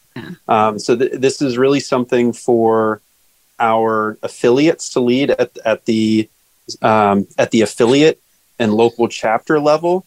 And there, there's not going to be a whole lot that ACB National can do if a system is certified as meeting the voting system guidelines. And it is. Yeah. So, is the real problem that the user experience is horrific? Yeah, Like, it's is this a user completely- experience. is- yeah. Yeah, um, this is Marissa, and I can speak. Um, I can speak to the um, some user feedback that I have um, received as a part of the as the chair of the resolutions committee for the Michigan Council um, of the Blind, not knowing at the time that the issues were universal. But um, I did, while I didn't use the Dominion voting system personally because uh, they're not um, they're not uh, my county doesn't use it. Uh, several jealous. members have used it um, within MCBVI, and one of the issues that uh, I have heard all over and over is tremendous difficulties understanding the speech, and furthermore, that the That's speech the engine least of the issues. Yeah, no, That's it's the got yeah, of the that- issues. it's it's got lots of issues. No one is arguing Um, that at all. The issue that we have is that we don't have much leveraging because they meet the requirements of the law, and the counties that have it. And I can't vouch for any state but my own. But the counties in my state who have had it had no other voting system choice. They could not, for various provable reasons, which they showed us, uh, they could not choose one of the other systems. So it got uh, 10 points for accessibility and zero points for whatever else that county, based on its number of ballots, size of election, uh, a variety of factors uh, needed. So when there is only one solution available, they cannot choose just based on one factor, even if it's important. And Mhm. most important, they cannot choose differently. So the county that I have that still has dominion in our state has no choice. And if you live in Franklin County, you will have to use it because they can't choose something else. Right. So ag- again, the issue is, and if we were to move forward with this, ACB about all ACB could do would be to have a resolution that says we don't like using Dominion. Uh, you know, because it's it's there, like Deb said, and Clark and others said, it it passes the criteria. So. Unfortunately, uh, could yeah, we- Marissa? While I do don't think have anybody here- laws. Could we, do what? potentially? Hold, hold on, folks. Hold on. I heard we do have something. You do have a hand up, so when you guys get her name is Okay. Casey Detmer, so Okay, so we'll we'll hear from I think Michael wanted to say something, and then uh, then we'll go to Casey. Go ahead, Michael. I was just wondering, could we potentially collect the data they want so that we could go to Dominion and say, you know, we've heard from 500 people and 250 of them self identify as having hearing issues and they can't understand speech and, you know, whatever it is. And yes, we know that you are technically accessible, but we would like to dialogue with you about potentially Yeah. making these changes. Michael Dominion knows all that. They They've know all this. so they much they even agree with you. They would Yeah, even agree yeah. with you. They cannot change. They will not be able to afford to change their operating system. They chose to use Android, which limits certain things that they can do. So I don't even think they disagree. They just Mm-hmm. kind of defensively say, well, we meet the criteria and that's all we can do right now. So I think when I don't know when the the 2.0 actually comes into effect. I don't think it's for another couple of years. But when it does, then all these systems will have to um, modify to stay in business to do this. What they're really hoping for is that we'll finally get to online voting and that these will go away. So there's not very much investment by the companies in making them better, even if 5 million blind people and 7 million deaf people don't like it, because the bottom line is that they're going away anyway. Too bad They they can't won't. just vote now. Really? They're, they're Um, going to go. Well, they'll go away because ultimately they become uh, uh, they they become archaic, uh, obsolete. Yeah, that's the word. I'm gonna- Well, th- yeah, Um, that's true. Although I like archaic too. But, Um, but all the right, let's online from- part's what, what threw me for a loop because I sure Yeah. don't see that happening in Georgia. Well, I think Um, it will happen everywhere eventually, but it hasn't. it did to AutoMark, and Oh, that's what happened to the good AutoMark machine. I It wonder if they're going to keep obsolete. vote now if they go All right, you guys. Online. Well, that good. that'll be an Um, individual decision. Um, but basically, yeah, I there's nothing we can do for this. I don't think. Let's hear. I want to hear from. Uh, was it Casey? And then and then I wanted to see if we can have some kind of a motion or. Yeah, see if Marissa, if, if you Hmm. guys want to make a decision on this. So go ahead, um, Casey. Well, I, I just wanted to give a, a little background on the things I've done with the ADA office, the Great Lakes office, regarding this issue. And they felt that we should move forward with this and try to get ACB to take a position on them defining what accessibility standards they're actually following, because that that, that, that term can be mean anything. And one of the problems with the Dominion isn't it's usable, but the problem you ha- the biggest problem that you have with it is that when you your select your your ballot choices are in the standard Google voice that is the default when you use Hey Google. But when you make your selection to the candidate, you have no idea what voice the, the, the voice is going to be different. It's going to be softer. Um, In the 2020 election, it actually um, it actually was so foreign I couldn't understand who I was voting for Yeah, when I me used either. Um, and, and so I really think that you know we have talked to other companies about accessibility and worked with them. I I think we really need, if, if accessibility is truly what we're what we're after and trying to achieve with with just about every aspect of blindness and low vision, then somehow we need to we, we need to be able to take a stand on on a difficult issue like this because it. I think the ultimate goal for all of us is to get as many blind and low vision people voting as possible, uh, with and, and not enough of them vote. So I, I mean, I would hate to think that this, you know, if we don't take action, then it raises the question: Are we discouraging members from voting? Uh, So what action could we take, Casey? I was going to say, I don't think anybody. we know, denying you know, that we let- should take Casey, if you can help us, because they are, we do know what standards they are required by federal law to follow. If they haven't told you, that's stupid, but we absolutely know what standard they're following. So Well, I think I think if if we have to live with them, the least they could do is make the voices uh, so they're equal when you have a selection, uh, you know, ballot versus the selection. If you if that default voice could always be the Google assist, hey Google voice, I think it would be a lot easier for people to use. Uh, the way the way they do it, and I don't know whether they can do anything different with it. Actually, I've never really asked them, but the way they do it is that the programmed part, the default Google Voice, is reading everything that is templated into the into the the the other voice, which actually is usually a human voice, is uh, reading is reading the things that are specific to your ballot.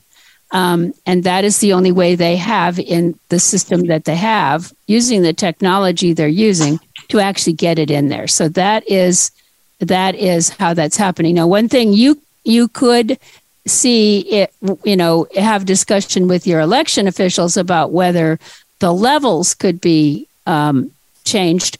I'm not sure I've if they can, done and I can look into that. again, I'm not that sure. becomes a yeah. it, it it also goes back to you would want to work with your because it's your precinct people that are reading what's actually yeah. Well, you're voting saying, for again, because that comes back they a they know local what's issue. on your ballot for that that district so Mhm. You would want to i would think advocate with your precinct to and have a discussion with them about some of those issues because then maybe they can pick their stronger person then to do that ballot part Well, this is I Chris. had I want to back up one one level.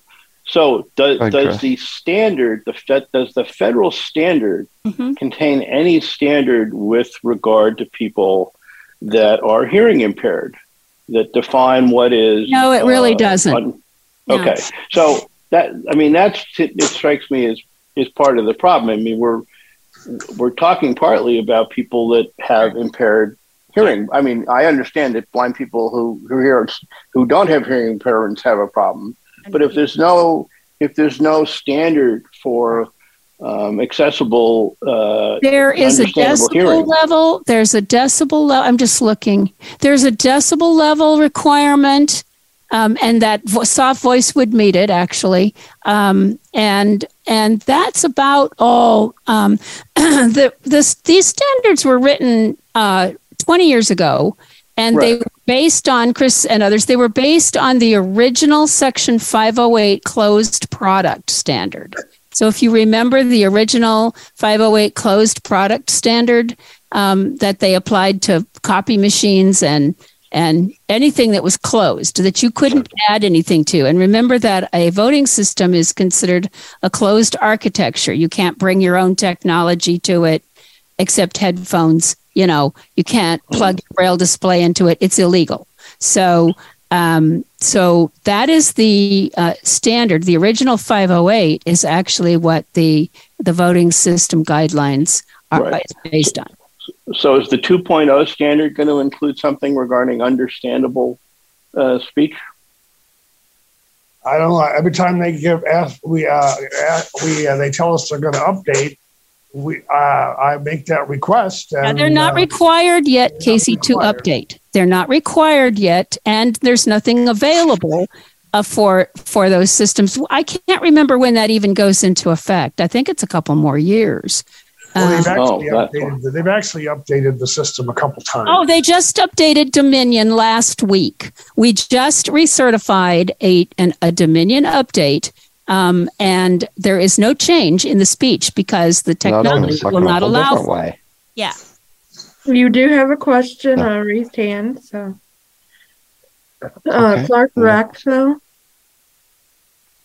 Ah, we don't want to Yeah, hear from him. Sorry. I, I know, right? Uh, Casey, outs- outside of the um, this resolution, the the ACB national office has um, consulted and assisted several states with their advocacy on accessible voting, and uh, this is certainly something that we can assist um, the the Michigan affiliate with with your outreach to Dominion as well as uh, outreach to your your protection and advocacy organization and the election assistance commission for uh, a greater understanding of the the current requirements as well as uh, having those conversations with dominion to see uh, what if anything they can do related to the feedback that you're providing to improve the system. Yeah, I guess another thought would be if these are 0508 standards, maybe we need to something about maybe one of our imperatives next year could be to amend that or something. It's already happening. That's already happening. That's, it's not that's where effect. I think they're saying that's already coming up with the standards 2.0. So that's already in effect or already being Yeah.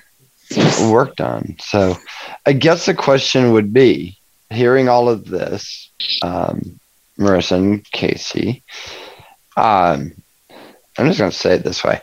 Would you guys be willing to to withdraw this resolution, or do you see a path forward for us to be able to come up with something that we can craft a resolution that ACB would actually be able to take some kind of stand? Because as as has been kind of said a, a couple of times here, unfortunately, a lot of this stuff comes down to more state and local stuff than than stuff that ACB would necessarily be able to directly do. Yeah, and I, I- even the poll worker training. That's that's I- definitely a local issue. I think we've actually, you know, had a resolution that mentions it, and it really is a local issue. That's correct. So, um, local yeah, issue. we can't. There's not enough. There's not enough um, out there to en- encourage. You know, maybe we need more workshops on that sort of thing. Sure. that- And Clark has offered to help. So, you know, help is Well, here. I, I could, I, I would, I think that the resolution task force should look at how they could craft a resolution, uh, how ACB, uh, you know, could assist in this process of, as, as we have future voting equipment. I mean, you, you say that within two or three years, there's going to be online voting. I don't see that happening in No, this. I state. didn't say that. I said that in a couple of years, you're going to have new guidelines for this that those systems are going to have to comply with then, but they don't have to yet. Hmm. So, So, couldn't our advocacy staff look at the standards and begin a dialogue with Dominion to see if they're, you know, going to address these issues? They know the issues anyway, so we could certainly, you know, write them in a spirit of, you know, equity for our membership, right? I mean, we could certainly write them a letter. hmm And we don't necessarily need a resolution to do that.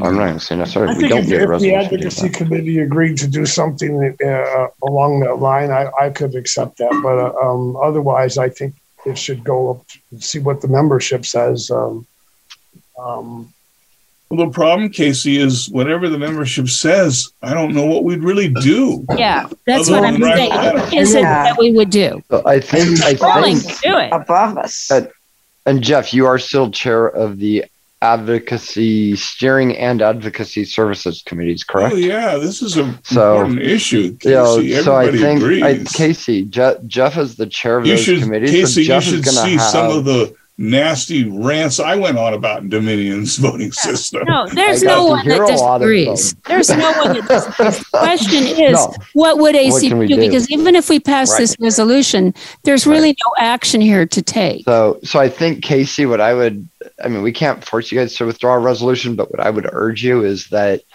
you're speaking right there to the guy that is the chair of the of the steering committee and the advocacy committee that can make this stuff happen. And that's going to do just as much as anything the membership would pass. Yeah. So I would encourage you guys to withdraw this resolution. And uh, if if Jeff in the next six months hasn't written that personally written that letter, then I will give you his address to uh, you know, come over and, and beat him with a wet noodle repeatedly.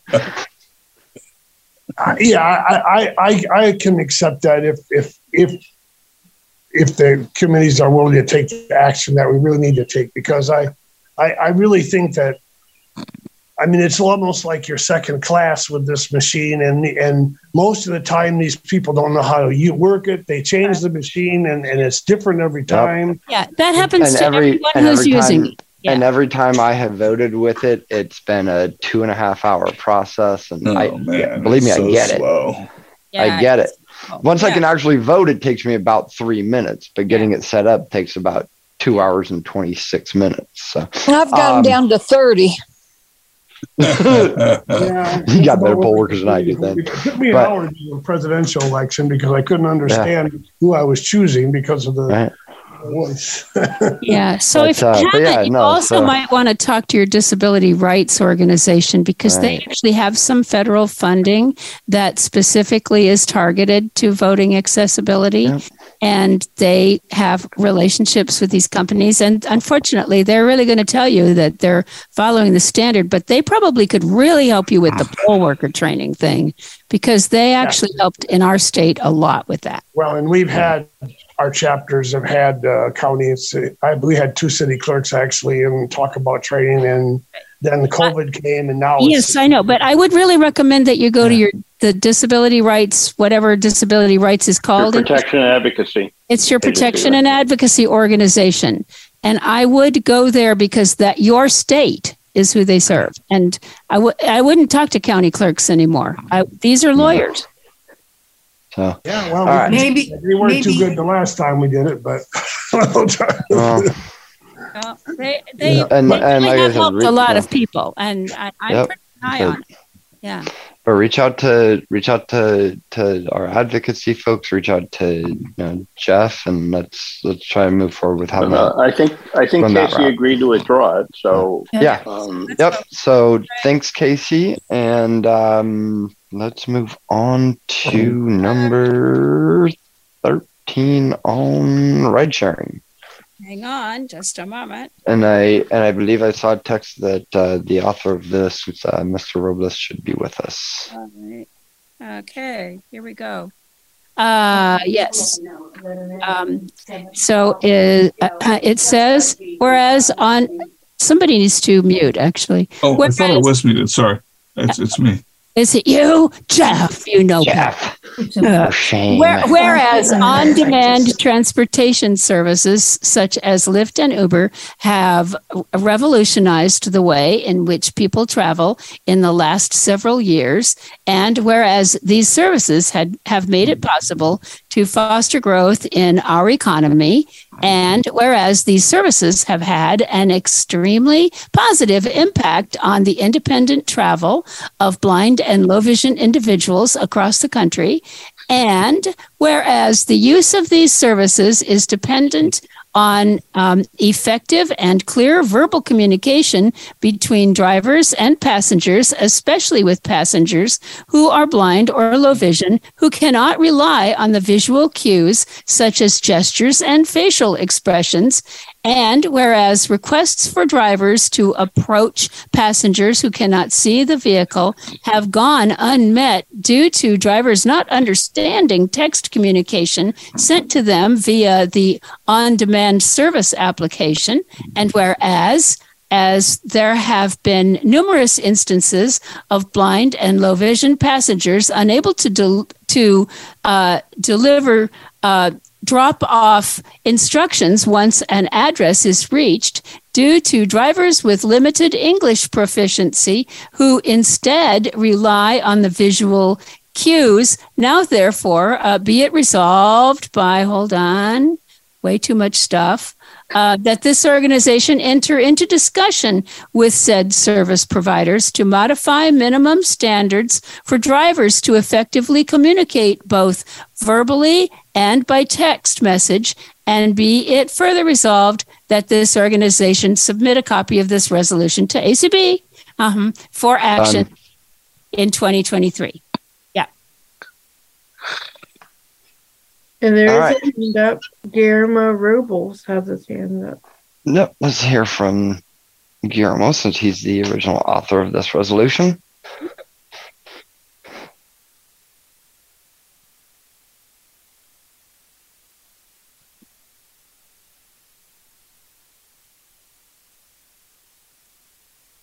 I'm sorry, I got my Mac commands confused my, with my Windows commands. There you go. Yeah. No. All right. Uh, that's what you get for switching OS is Yeah, switching back and forth. all right. So, So, first of all, have anything to s- I want to thank the committee for um, hearing this resolution and uh, uh, just really uh, putting the time and effort to consider this. Um, living in a large populous area as Los Angeles, uh, we are constantly, um, well, we're a melting pot. And it's just become more and more prevalent that people of limited English proficiency um, tend to pick us up a lot of the time. And given the fact that um, my residence uh, is uh, such that you need specific instructions in order to pick up and drop off, um, it, it, it becomes a problem. And oftentimes you will he, you, you'll get drivers that won't read texts and uh, will sort of point and, and, and, you know, communicate visually. It's just become more and more um, prevalent in the last, I don't know how long. so um, I just thought that something should be done. I'm not sure what but um, I just feel that this is serious enough that we should take have some type of a discussion. Okay. So this is Chris. Are there any So- cons- questions? Go ahead, Chris. Yeah. So it's extremely difficult uh, to come up with a standard for sufficient fluency in written and spoken English. To come up with a test uh, that you know you could could validate as being a good measure of what these drivers should have to be able to do. Um, and to the extent that uh, the TNCs, the Uber and the Lyft, adopt such a standard, they would be, I think, undercutting one of the pillars of their argument that uh, they're not employers, that they're just technology companies, because then they're saying, well, you know, you can't you can't sign on to our system and drive your car unless you pass this uh, test for written in English spoken fluency. And uh, you know, I don't think they're going to do it. But I don't know how you devise such a test. I And I- really don't. And I have So, a confession about here. I may have grabbed the um, wrong. I may have grabbed the wrong version of this resolution because just- this doesn't yeah, sound right, Gabe, at all. Yeah, I was going to say, No. correct me if I'm wrong. Somebody's Um, changed it then because this is the version that was in. no, that I- no, no. I'm, I'm I saying can, I grabbed can email it to resolution when somebody because I do it. have the finished resolution. Yeah. Yeah. I, It's, 'cause um, I don't. I don't remember getting. I never saw the. I don't think I got the final resolution version Give ever me, sent give me a to second, Gabe. I will I will Um, send it to you. But um, let me let me sort of tell everyone while you're doing that, um, Guillermo, because I, I was floored when I heard it. Um, the resolved is really to allow an a rider to indicate his or her preferred language and have a- a driver that speaks that has capability of communicating in that language service that person. So it doesn't have anything to do with uh you know disabling for lack of a better word anybody from serving um as Right. an uber or lyft driver. Because you know you know, it, it applies the same to someone who is Pakistani and may speak, you know, that language uh, as it does to someone who can't speak English or whatever, right? I don't know. Whatever. So then everybody will be standing on the curb with the guide dog users because in reality, people are going to say they do. Excuse me, and they don't. the, the result is totally different, and I think it may make more Right. sense to you, Chris, when he when we get it. Okay. And then Guillermo, after you email it, maybe you could just read that to us.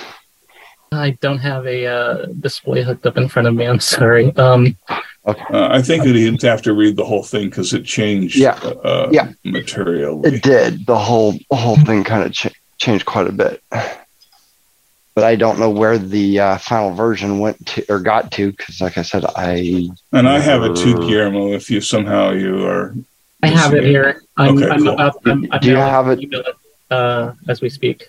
You're emailing it now. Okay. Yeah.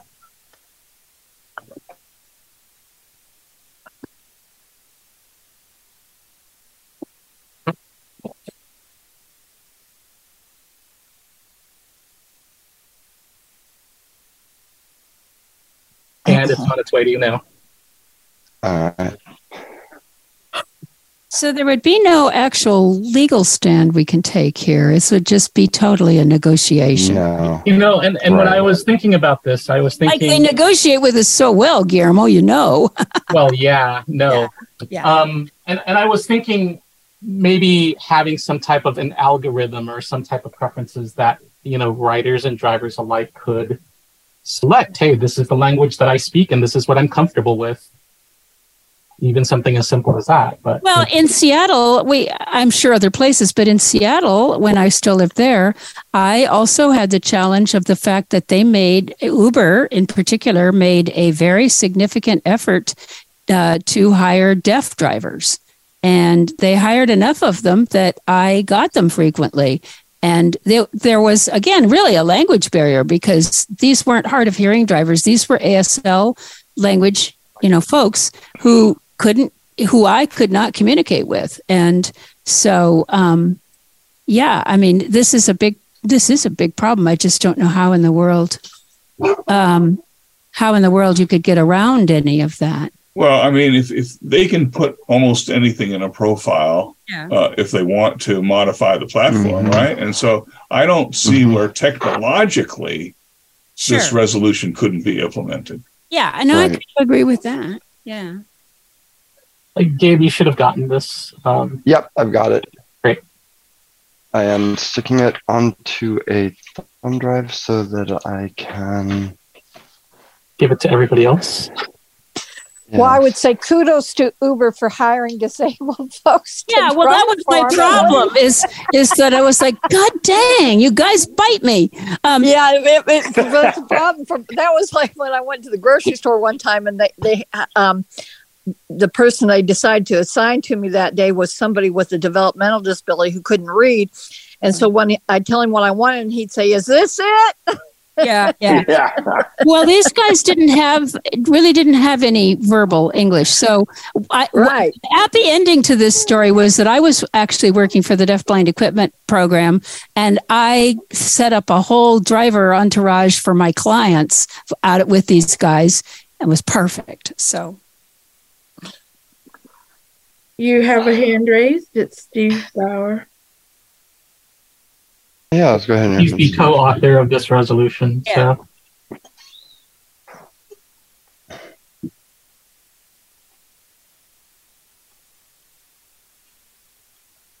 Okay, I think I'm unmuted now. Sorry, I uh, just wanted to say, Bev, I, I've, I've also experienced deaf driver deaf Yeah. drivers. Uh, I don't know how it's what's done in Seattle, but I actually had the option. It told me uh, this driver cannot uh, hear or speak. You, you can communicate by text, and it gave me the option to um, decline the ride, and I accepted them. And and I've had three or four experiences like that, and.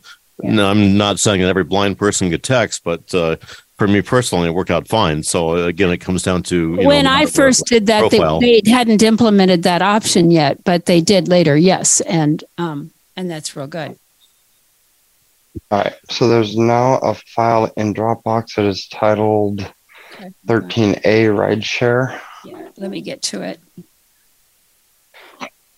Oh. Hmm, let's see. Thank God for technology, right? Yeah. Wow, that's fast. That's awesome. Oh yeah. I don't even remember that version at all, Guillermo. I think what you were, I think what was being read was the the version that we wordsmithed, uh, but that wasn't the final. Uh, no, no, no. I know that. But I can't open this. Let's see. I may not be able to open this on speed. That's cool. I've got it open and I can read it if you want. Yep, it's, I got it open too. Okay, resol- I was surprised my computer put it in so quickly. Oh yeah, it's very short. No, I have there. such a, yeah, but my, No, my computer's such a dinosaur. Mm. Usually takes Nah, as soon as it hours updated. to download anything. Okay, so I've got it here. If, unless anyone else hasn't wants to read it. I, ha- I have it if, if necessary. All right. Okay, let's try this now. Whereas on demand transportation services such as, oh, it's skipping lines. Yeah, you'll have to read it, Renee, because I can't, it's skipping. Okay, okay, all right. Whereas on demand transportation services such as Lyft and Uber have um, rev- revolutionized the way in which people travel, and whereas these services have made it possible to foster growth in our community, and whereas these services have had an extremely positive impact on the uh, capacity of people who are blind or, or have low vision across the country to travel independently. And whereas the use of these services requires effective, direct, and clear communication between driver and passenger, and whereas the passenger who is blind or has low vision is negatively impacted um, uh, wait, negatively impacted by language barriers and because of verbal communication and this absence of verbal communication. oh absence I, i'm sorry um, yeah no, no. W- whereas the lack of effective direct and clear communication has resulted in the following bullet uh, unmet requests for a driver to communicate verbally to the passenger of their presence and identify their location. Bullet further failure of a driver to follow passenger instructions. Bullet passengers being dropped off in incorrect and often unsafe locations. Now, now therefore be it resolved by the California. We can skip County. that part. Mhm. Skip. We can skip that Skip part and that skip part. down to, yeah, because that's a CCB resolution. So we skip down to where it starts with that this organization. Yeah, yeah, I gotta find it. Right after 2023. Uh, it's, it's yeah, uh, um, If you'd like, I've got. I'm on it. I can. I can pick up okay, uh, yeah, because I don't have that. I can't yeah, see. it says part. it says that this organization uh, seek to enter into discussion with said service providers Oh, it. to seek changes in the uh, platform to allow for passengers who are blind or have low vision to communicate their preferred language and to ensure that drivers who may take their requests are uh, limited to those who speak their preferred language. and be it further resolved that this organization uh, submit copy to the American Council of Blind, blah, blah, blah. So we don't need that last one. So that's the basically that's the result is to seek into discussion to allow people to put it in that what language they speak can be matched up with people speaking that same language.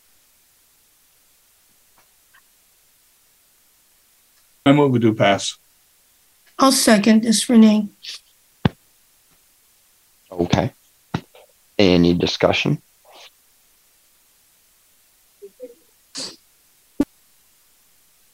Okay. All in favor, say aye. Aye. Any opposed? Okay. Wow, thank I'm you. ass- I'm assuming we need to go back and edit. A lot quicker than it was in California, wasn't it? Yes. Or, or, or were you or were you moving a do pass as it was read, Jeff? No, no, no. We need to go through it. No, we I need was gonna say, He's, he's still laughing. You know, I'm going to suggest that we really don't need most of the whereases. Uh, I think all we need to do is establish the program, uh, the problem, and and then keep the resolve pretty much as it is. I mean, the second resolve we can dump because it's referring it to us, and there's nowhere else to send it up the food chain. But Well, but obviously I think most of these yeah. whereas clauses are just the way. I mean, they don't really deal with the problem. So I would I would actually eliminate most of these and just keep this really simple. Mm-hmm. Yeah, especially Well, getting rid of all those bullets. You know this i think the Well- bullet one can go and i think the second one can go but i think it, it is important to at least underscore the idea that these providers have revolutionized travel uh, within our community Yeah, I think that's a good statement to make. But all the statements about the whole economy and everything isn't isn't. yeah i agree Part of it. Yeah, yeah, get rid of that. Okay. All right. So this first one uh, talks about um, I mean, I like the one about the whereas that these services have had an extremely positive impact. I like that one because that Yeah, talks do too. about us. Well, except for guide dog users. Yeah. Well, even, no Yeah. no no my wife would disagree with you Give them. totally Oh no, I Give use them. and I don't Okay. have that much trouble. All right, so this, so this first one talks about how it's uh, rev- Live New revolutionized the way in which, um, or or uh, revolutionized the way in which people travel. I think we could eliminate the first Yeah. two. yep i agree Yeah. Okay. The foster growth, we'd eliminate both of those. So the first one uh, would be that I'd move the words the U- Uber and Lyft or whatever down here so that you're um, and, uh, have had an extremely positive and just start Mhm. there. And that one's fine.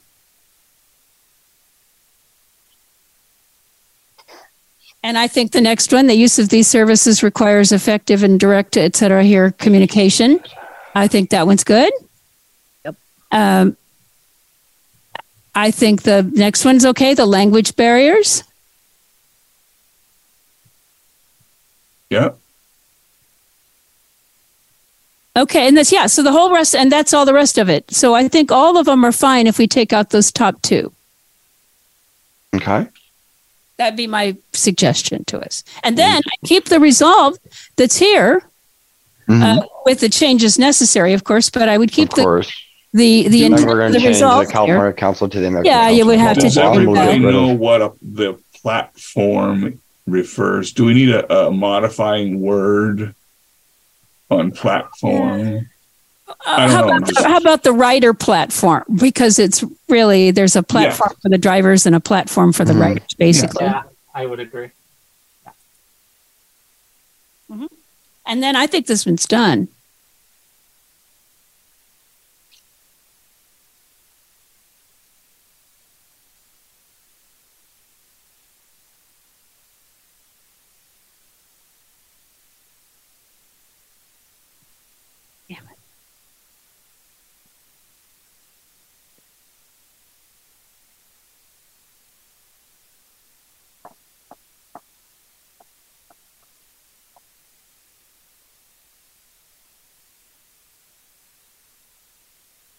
Is it possible to hear it in context?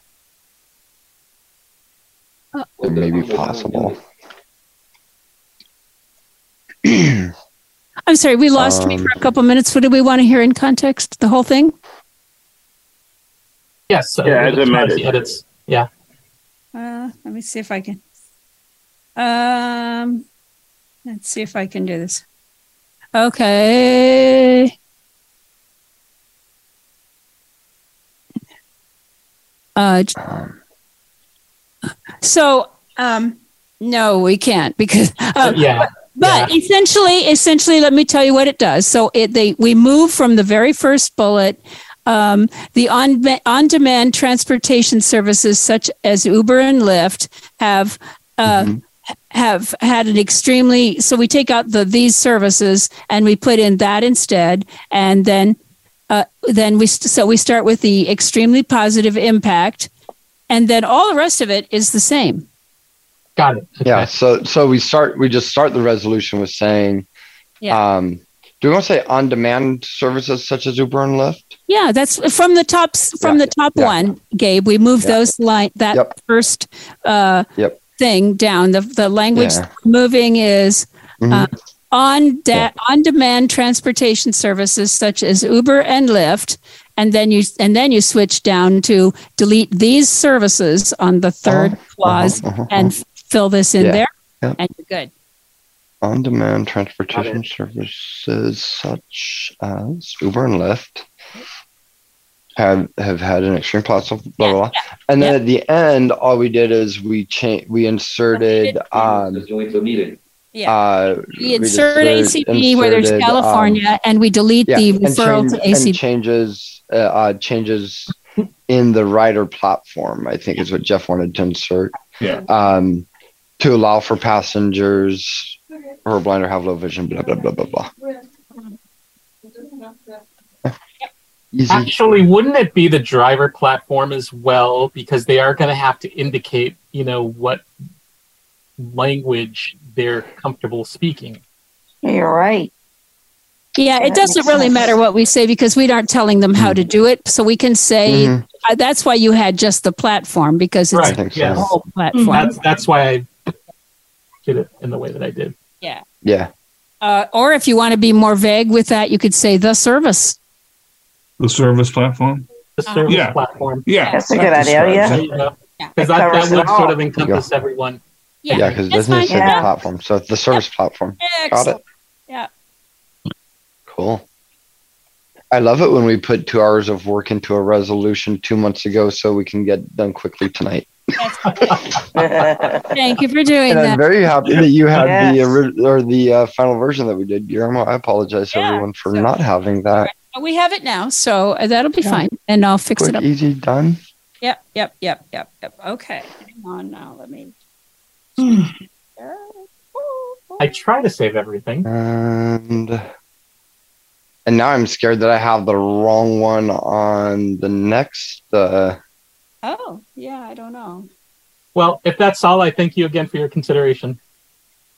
Thank you very much for Thank joining you, us sir. this evening. Yes. okay. What number are uh, twelve.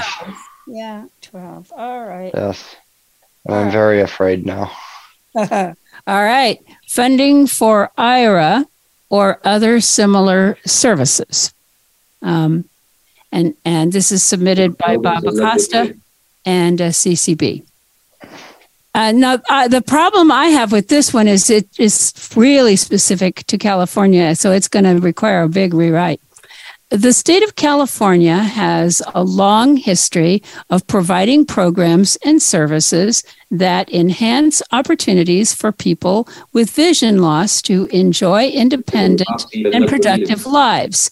And whereas, as an example, the state funds NFB Newsline, a telephonic reading system that serves hundreds of blind and low vision Californians. And whereas access to information in all its forms is very possibly the largest impediment to the independence of people who are blind or have low vision.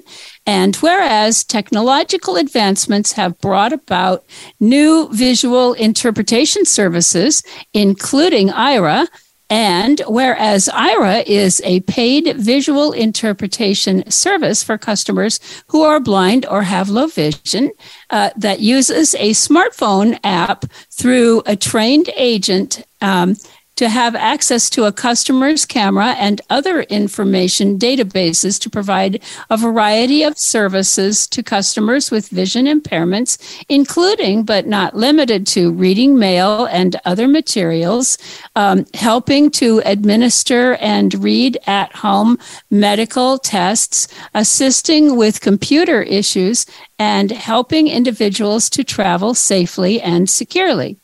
And Whereas the California Deaf and Disabled Telecommunications Program, CTP, um, or CD, yeah, telecommunications program provides an array of telecommunications devices and services to people with disabilities, including various in, uh, accessible phones and the California Video Relay Service, um, VRS for people who are deaf and hard of hearing. And whereas Aira, like the VRS, makes the world a far more accessible place, and whereas the cost of Aira is often unaffordable for low and middle income Californians with vision loss, now therefore be it resolved. Uh, whoops. Uh, uh, organizations seek legislation to expand the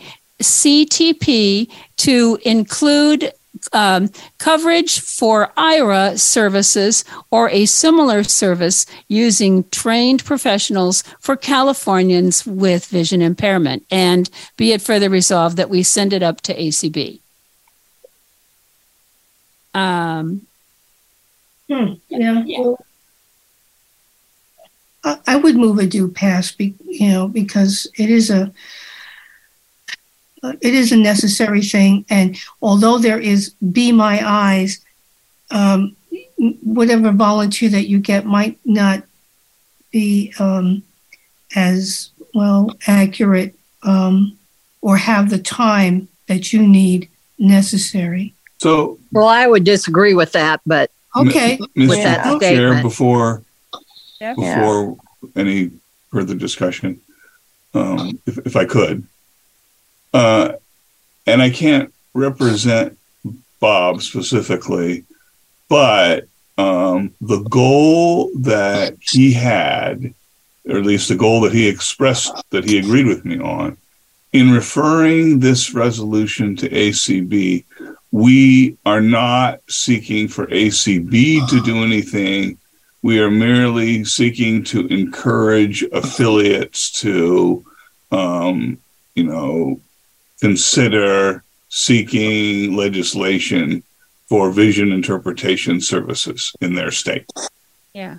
Is that are Yeah. you? Do you agree with me, Gabe, that that's what this was intended to do at this level?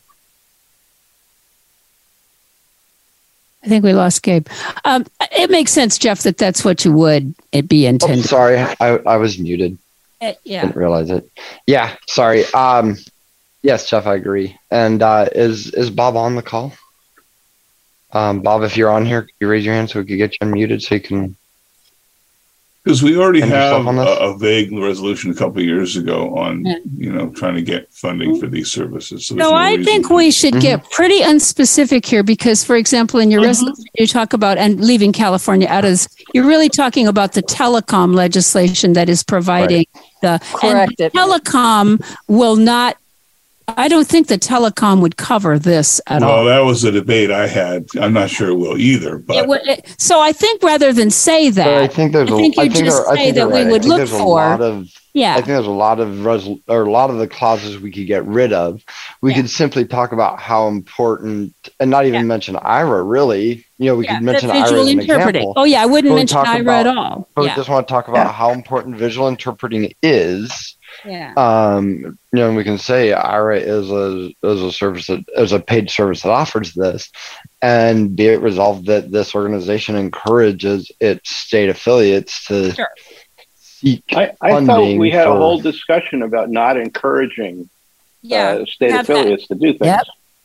It depends on what we're. It depends on I think what we're doing. If we're doing something that is great for a things we do state encourage, yeah. advocacy wise, Yeah. then then that's different. But if we're trying to tell a uh, Governance. yes, an internal governance issue, Yeah. that's a problem. And and we could even go as far as I don't know if we want to do this, but we could take the tack of saying that this organization would assist organizations or uh, affiliates. I don't know if we want to do that, but Well, I think we don't know what we're insisting them to do yet. So I would Right, be cautious right. there. I think what we would just say is that we endorse the idea. We endorse There you go. the notion of of visual interpreting services and that they should be funded at Mm-hmm. at the at at at the state or federal level. And I wouldn't talk about the Telecom Act because I think that's a super hard sell. Uh, but that doesn't mean it couldn't fit somewhere. Where it would fit in my state and where I've already started working is that our many states have um, a program for deafblind people that supports the um, uh, service provider, the the uh, SSPs, support service providers, and they very much do what Aira does, except they do it in person for deafblind people. So they read them something, they describe something, they a guide, they they help you in travel, they you know all the things that Aira that he lists down here that Aira does, Mhm. and so that's the program I would be looking to expand. But every state doesn't do it that way. But it's not part of telecom. So I think the best we can do is to describe the value of it and then to describe that we endorse it. And not don't we don't even have to ask states to do anything. We endorse it. And so then if you do in your state, you'll do something.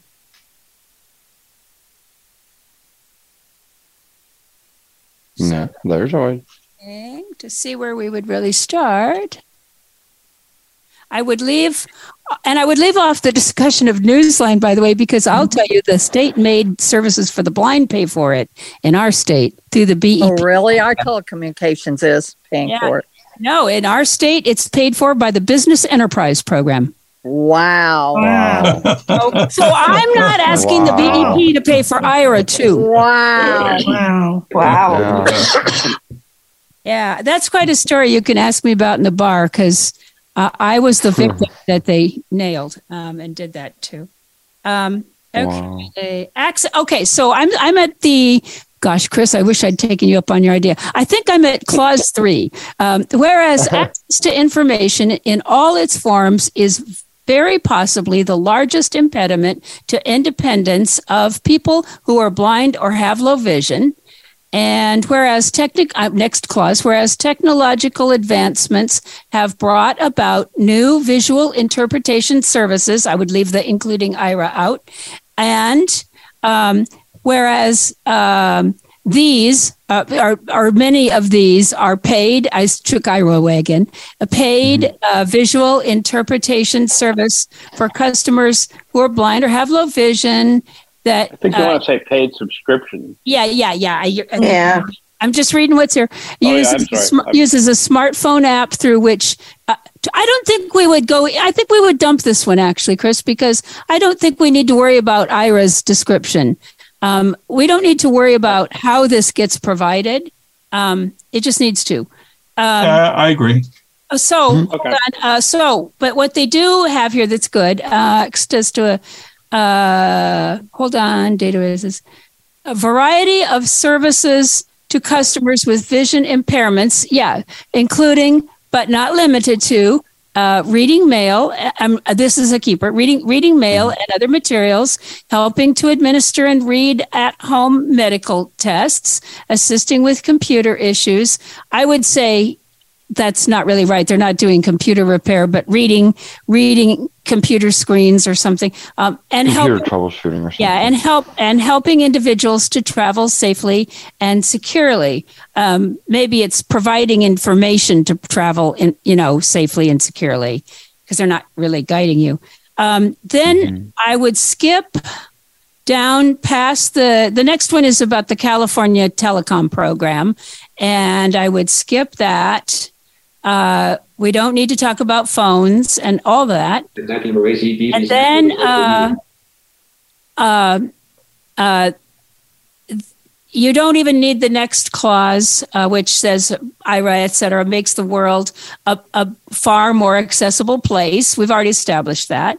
And then the cost, I would keep this one though. Here, so here comes the cost of these things. Uh, he said Aira, but the cost of these services is often unaffordable for low and middle income uh, individuals. I changed from Californians with uh, vision mm-hmm. loss, and that's all the whereases. So your whereases are really clean then, right? So before we finish the resolves, can we have a do pass? No, no, no. I I want to uh, urge something that that yeah. we talked about getting rid of. I would still request that we think about uh, encouraging the affiliates to consider advocating, and that so we're yeah, not saying well, that's, that's resolve, under your resolve, right? No, but she wanted to. She uh, Deb suggested we could delete that, and I I don't yeah. really. Yeah, but I don't think we're okay. discussing. We're not the there yet. yet. Oh, okay. Yeah, we're not she there was yet. just going. She was just going through the whereas. I just ran so through the whereases to vote those up and any, down. Right, but I thought we had just gotten to the resolve clause, so I wanted to make now that are so in so hold on. So So then is there any but- any disagreement? Any questions on the whereases? Well, the only question I have is if you could clarify for me why we eliminated Aira. I don't know of any other description services. because that's just a company, and there could be Yeah. others, and in Others? fact, there are others Yes, starting up. you're- you're- Yeah, you're- were I gonna believe listen you're to I all right. didn't know that. I did Yeah, not At know. you're right. convention this summer, we have at least two others. So Mhm. yeah, So, visual we're- interpreting is just the Yeah. generic. It's it's kind of like remember the when we were talking about the voting machines and we talked Uh-huh, about the uh, No, I- Gabe, I accessible did ballot marking. Yeah, I didn't know that there were others. I just knew yeah. about Aira. Well, and, BMI. and even if there weren't even if there weren't others right now, then a year and a half from be. now there might be. So Yeah. yeah, yeah. No, I think we should not use that. So um, then we're then the only resolve quick one is the one that is the one that Jeff is actually proposing that we would have, because Mhm. um, the others talk. The only other one that's here talks about um, voting for Aira, and we're kind of not doing that. So then we our resolves is is that we encourage um, Mhm. language again, Jeff. Uh, we encourage. I was just going to say we could weaken it a little to encourage affiliates to consider Yeah, I like that. advocating for funding for vision interpretation services. At the state, and I would suggest At the state level, or yeah. federal level. Yeah, because I think we could do Yeah. both. Yeah, I think that would get it. Now, can I say I do pass? Yeah, you can. yeah, you I can- you second. All right. And Yeah. Deb, I hope you have a, a I've- marking of which uh, clauses you I've were. got it. uh, I've got it here. I've been exiting Marking them, and we have the recording, so I'll get it. Yeah. A, a question. Um, I'm sorry, I raised my hand, but I wasn't recognized before you vote. Go ahead. Yeah. Sure, go Um, for it. I I would like to see something in the whereases that explains why. Um, We do.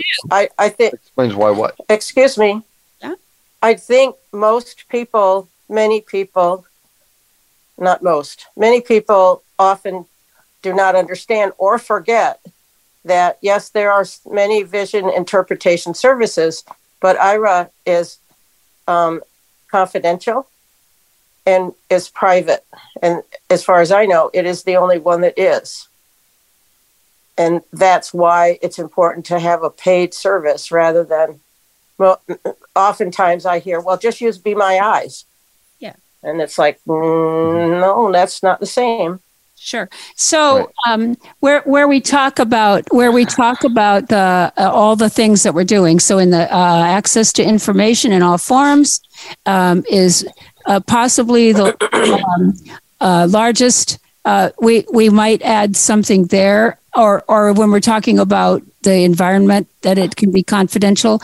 But I'm not positive if we, uh, you know, I I don't know if something gets funded that that it, it that that will necessarily happen. So I don't know where we can where we Well, can. there wouldn't need to, there also wouldn't need to be funding for a free service like Be My Eyes. Um, you know, any any any funding is going to be for a paid service. Right. that uh, and and any paid services would hopefully have that. Uh, Yeah, but I think it's confidentiality or, Find or, a place to or- mention that. Just a affiliates probably second here go while I'm looking. Through it. Yeah. I'm just kind of killing time while you're looking. about- uh, okay. Um, okay. Uh, uh, There is another hand up. David Tanner. Okay, uh, go ahead, David.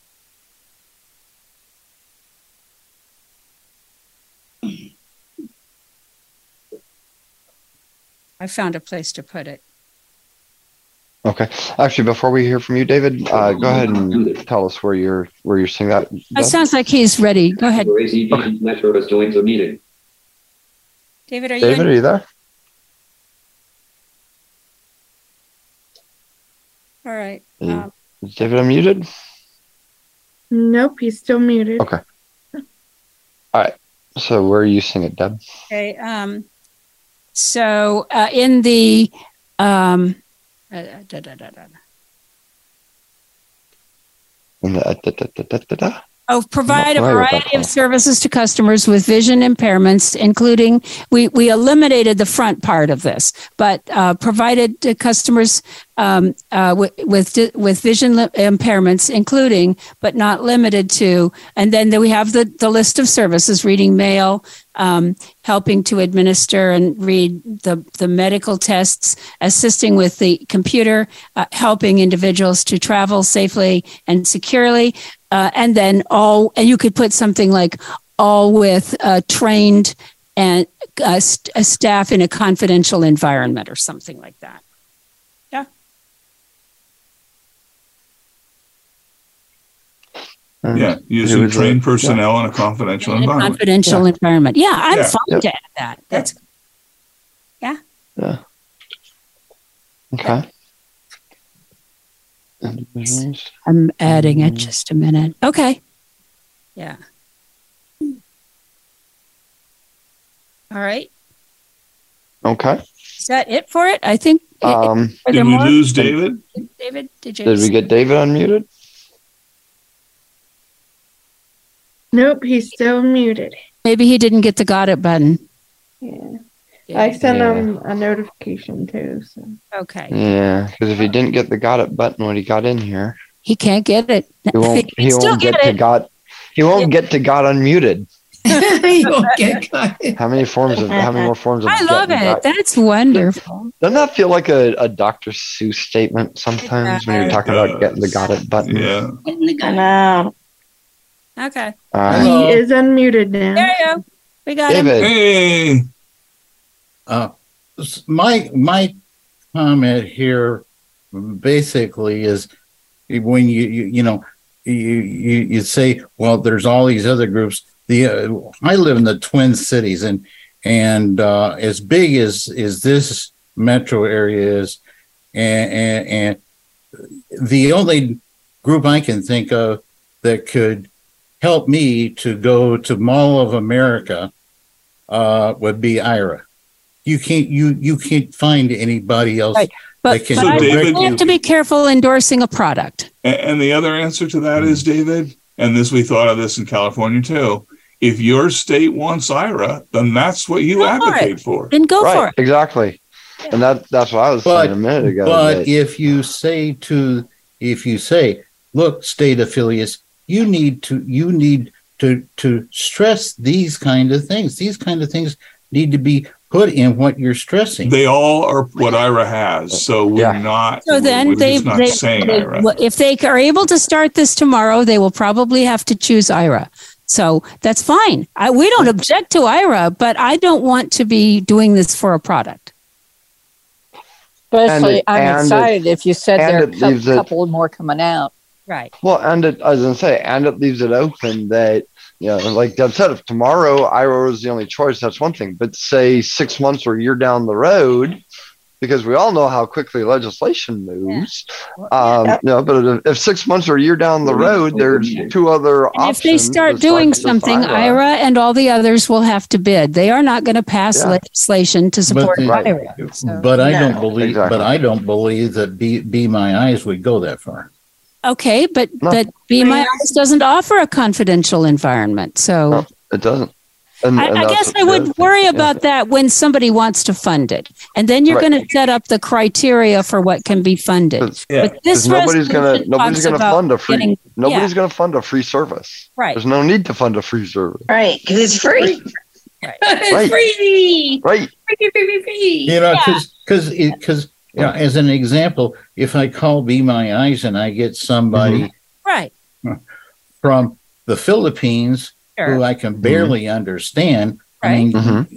who are we kidding? So when we get down to actually having something that will fund this, we can work out the criteria. But right, Right. now, we're just planting the seed that this is something we need to start thinking about figuring out where in your state it fits for And funding. that this organization endorses the Versus idea the idea. of Yeah. digital interpreting services being paid for. Yeah. Yeah. Um, Absolutely. We're done. Are we ready to vote? Did we get a, we have a motion, right? Do we have any other Yeah. hands up? Just No more check one more hands up. time. No more hands up. All right. Oh, I think would we- vote for pass. Good. All right, thanks. We had a motion for a due pass. I think we had a second, although I've lost it by now. I'm We pretty did. sure we do. We'll We assume we did. do. So, all in favor of a due pass recommendation on this resolution, please say aye. Aye. Aye. Anybody opposed? I guess you can say nay. Yay, That's we're what done. horses say. Yeah. All right. And at at 6:56 and 14 We are amazing. We- p.m. this group Pacific is time, amazing. we have made it before our 7 o'clock p.m. Pacific time We deadline. are- So. This group is amazing. You guys really are great. Welcome. Thank, thank you. And before we lose ACB Radio, thank you everybody for joining us on ACB Radio. We'll be back again on Thursday, and hopefully finishing our last few resolutions for this year. Yay! We'll be back Thursday. I too. think that the And that time it's consumption. working out so much better this way for everybody um, instead of you know to, up to two o'clock in the morning. Although I just really enjoy and appreciate being on the committee. I know it's going to be so much fun. Yeah, it is. Al- Although being being chair it makes it a lot harder for Jeff and I to get ourselves kicked out of resolutions and uh, There are things, yeah. Yeah, some some people some people are missing out their ability to build a whole beer mid can or of, of cans. So yeah, hey, yeah, you know, we're missing the experience of pizza and There's whatever comes downfalls, with hey, it. We'll yeah, we'll find and- a way around that because you know we can get back together in person and actually enjoy the convention now. Yeah. Yeah. And I'll find out if the crafters of this resolution are going to come to us and seek uh, seek a hearing on Thursday. Well, they've got Thursday night to do it. Uh, I know. Oh. Uh, Um, let's see here. I Hey. have already shut off my or pulled out my thumb drive. I shouldn't have done that, but uh, I think on Thursday night we have whatever our last like three We have resolutions. two, I believe, on Two. Thursday. Um. Um, yeah, I shut mine off too, so I don't. Oh, I should be able to tell. I'm. let's still, see here. Oh, let me I can get into Dropbox real quick. Yeah, hold on. Let's see. We will have There we go. Okay, I'm on the. I got it here. Right. air travel. Or did we do that? no, we did that. No. Oh, we've done all We this. We are. Yeah, yeah, yeah. We are at. Uh, oh, number 10. Large print books and vending facility equipment, and that's it. yes. Yes, That's it. and that's it. So we should. I, I think this. Hey guys, I'm gonna I'm gonna go way out and say since we got through four tonight, I think we can do two on Thursday. I, I think we I can. would think What you think? And, and, and, I got- maybe I got even before enough. 10 o'clock. That'd be great. Maybe. Yeah. Yeah. Maybe.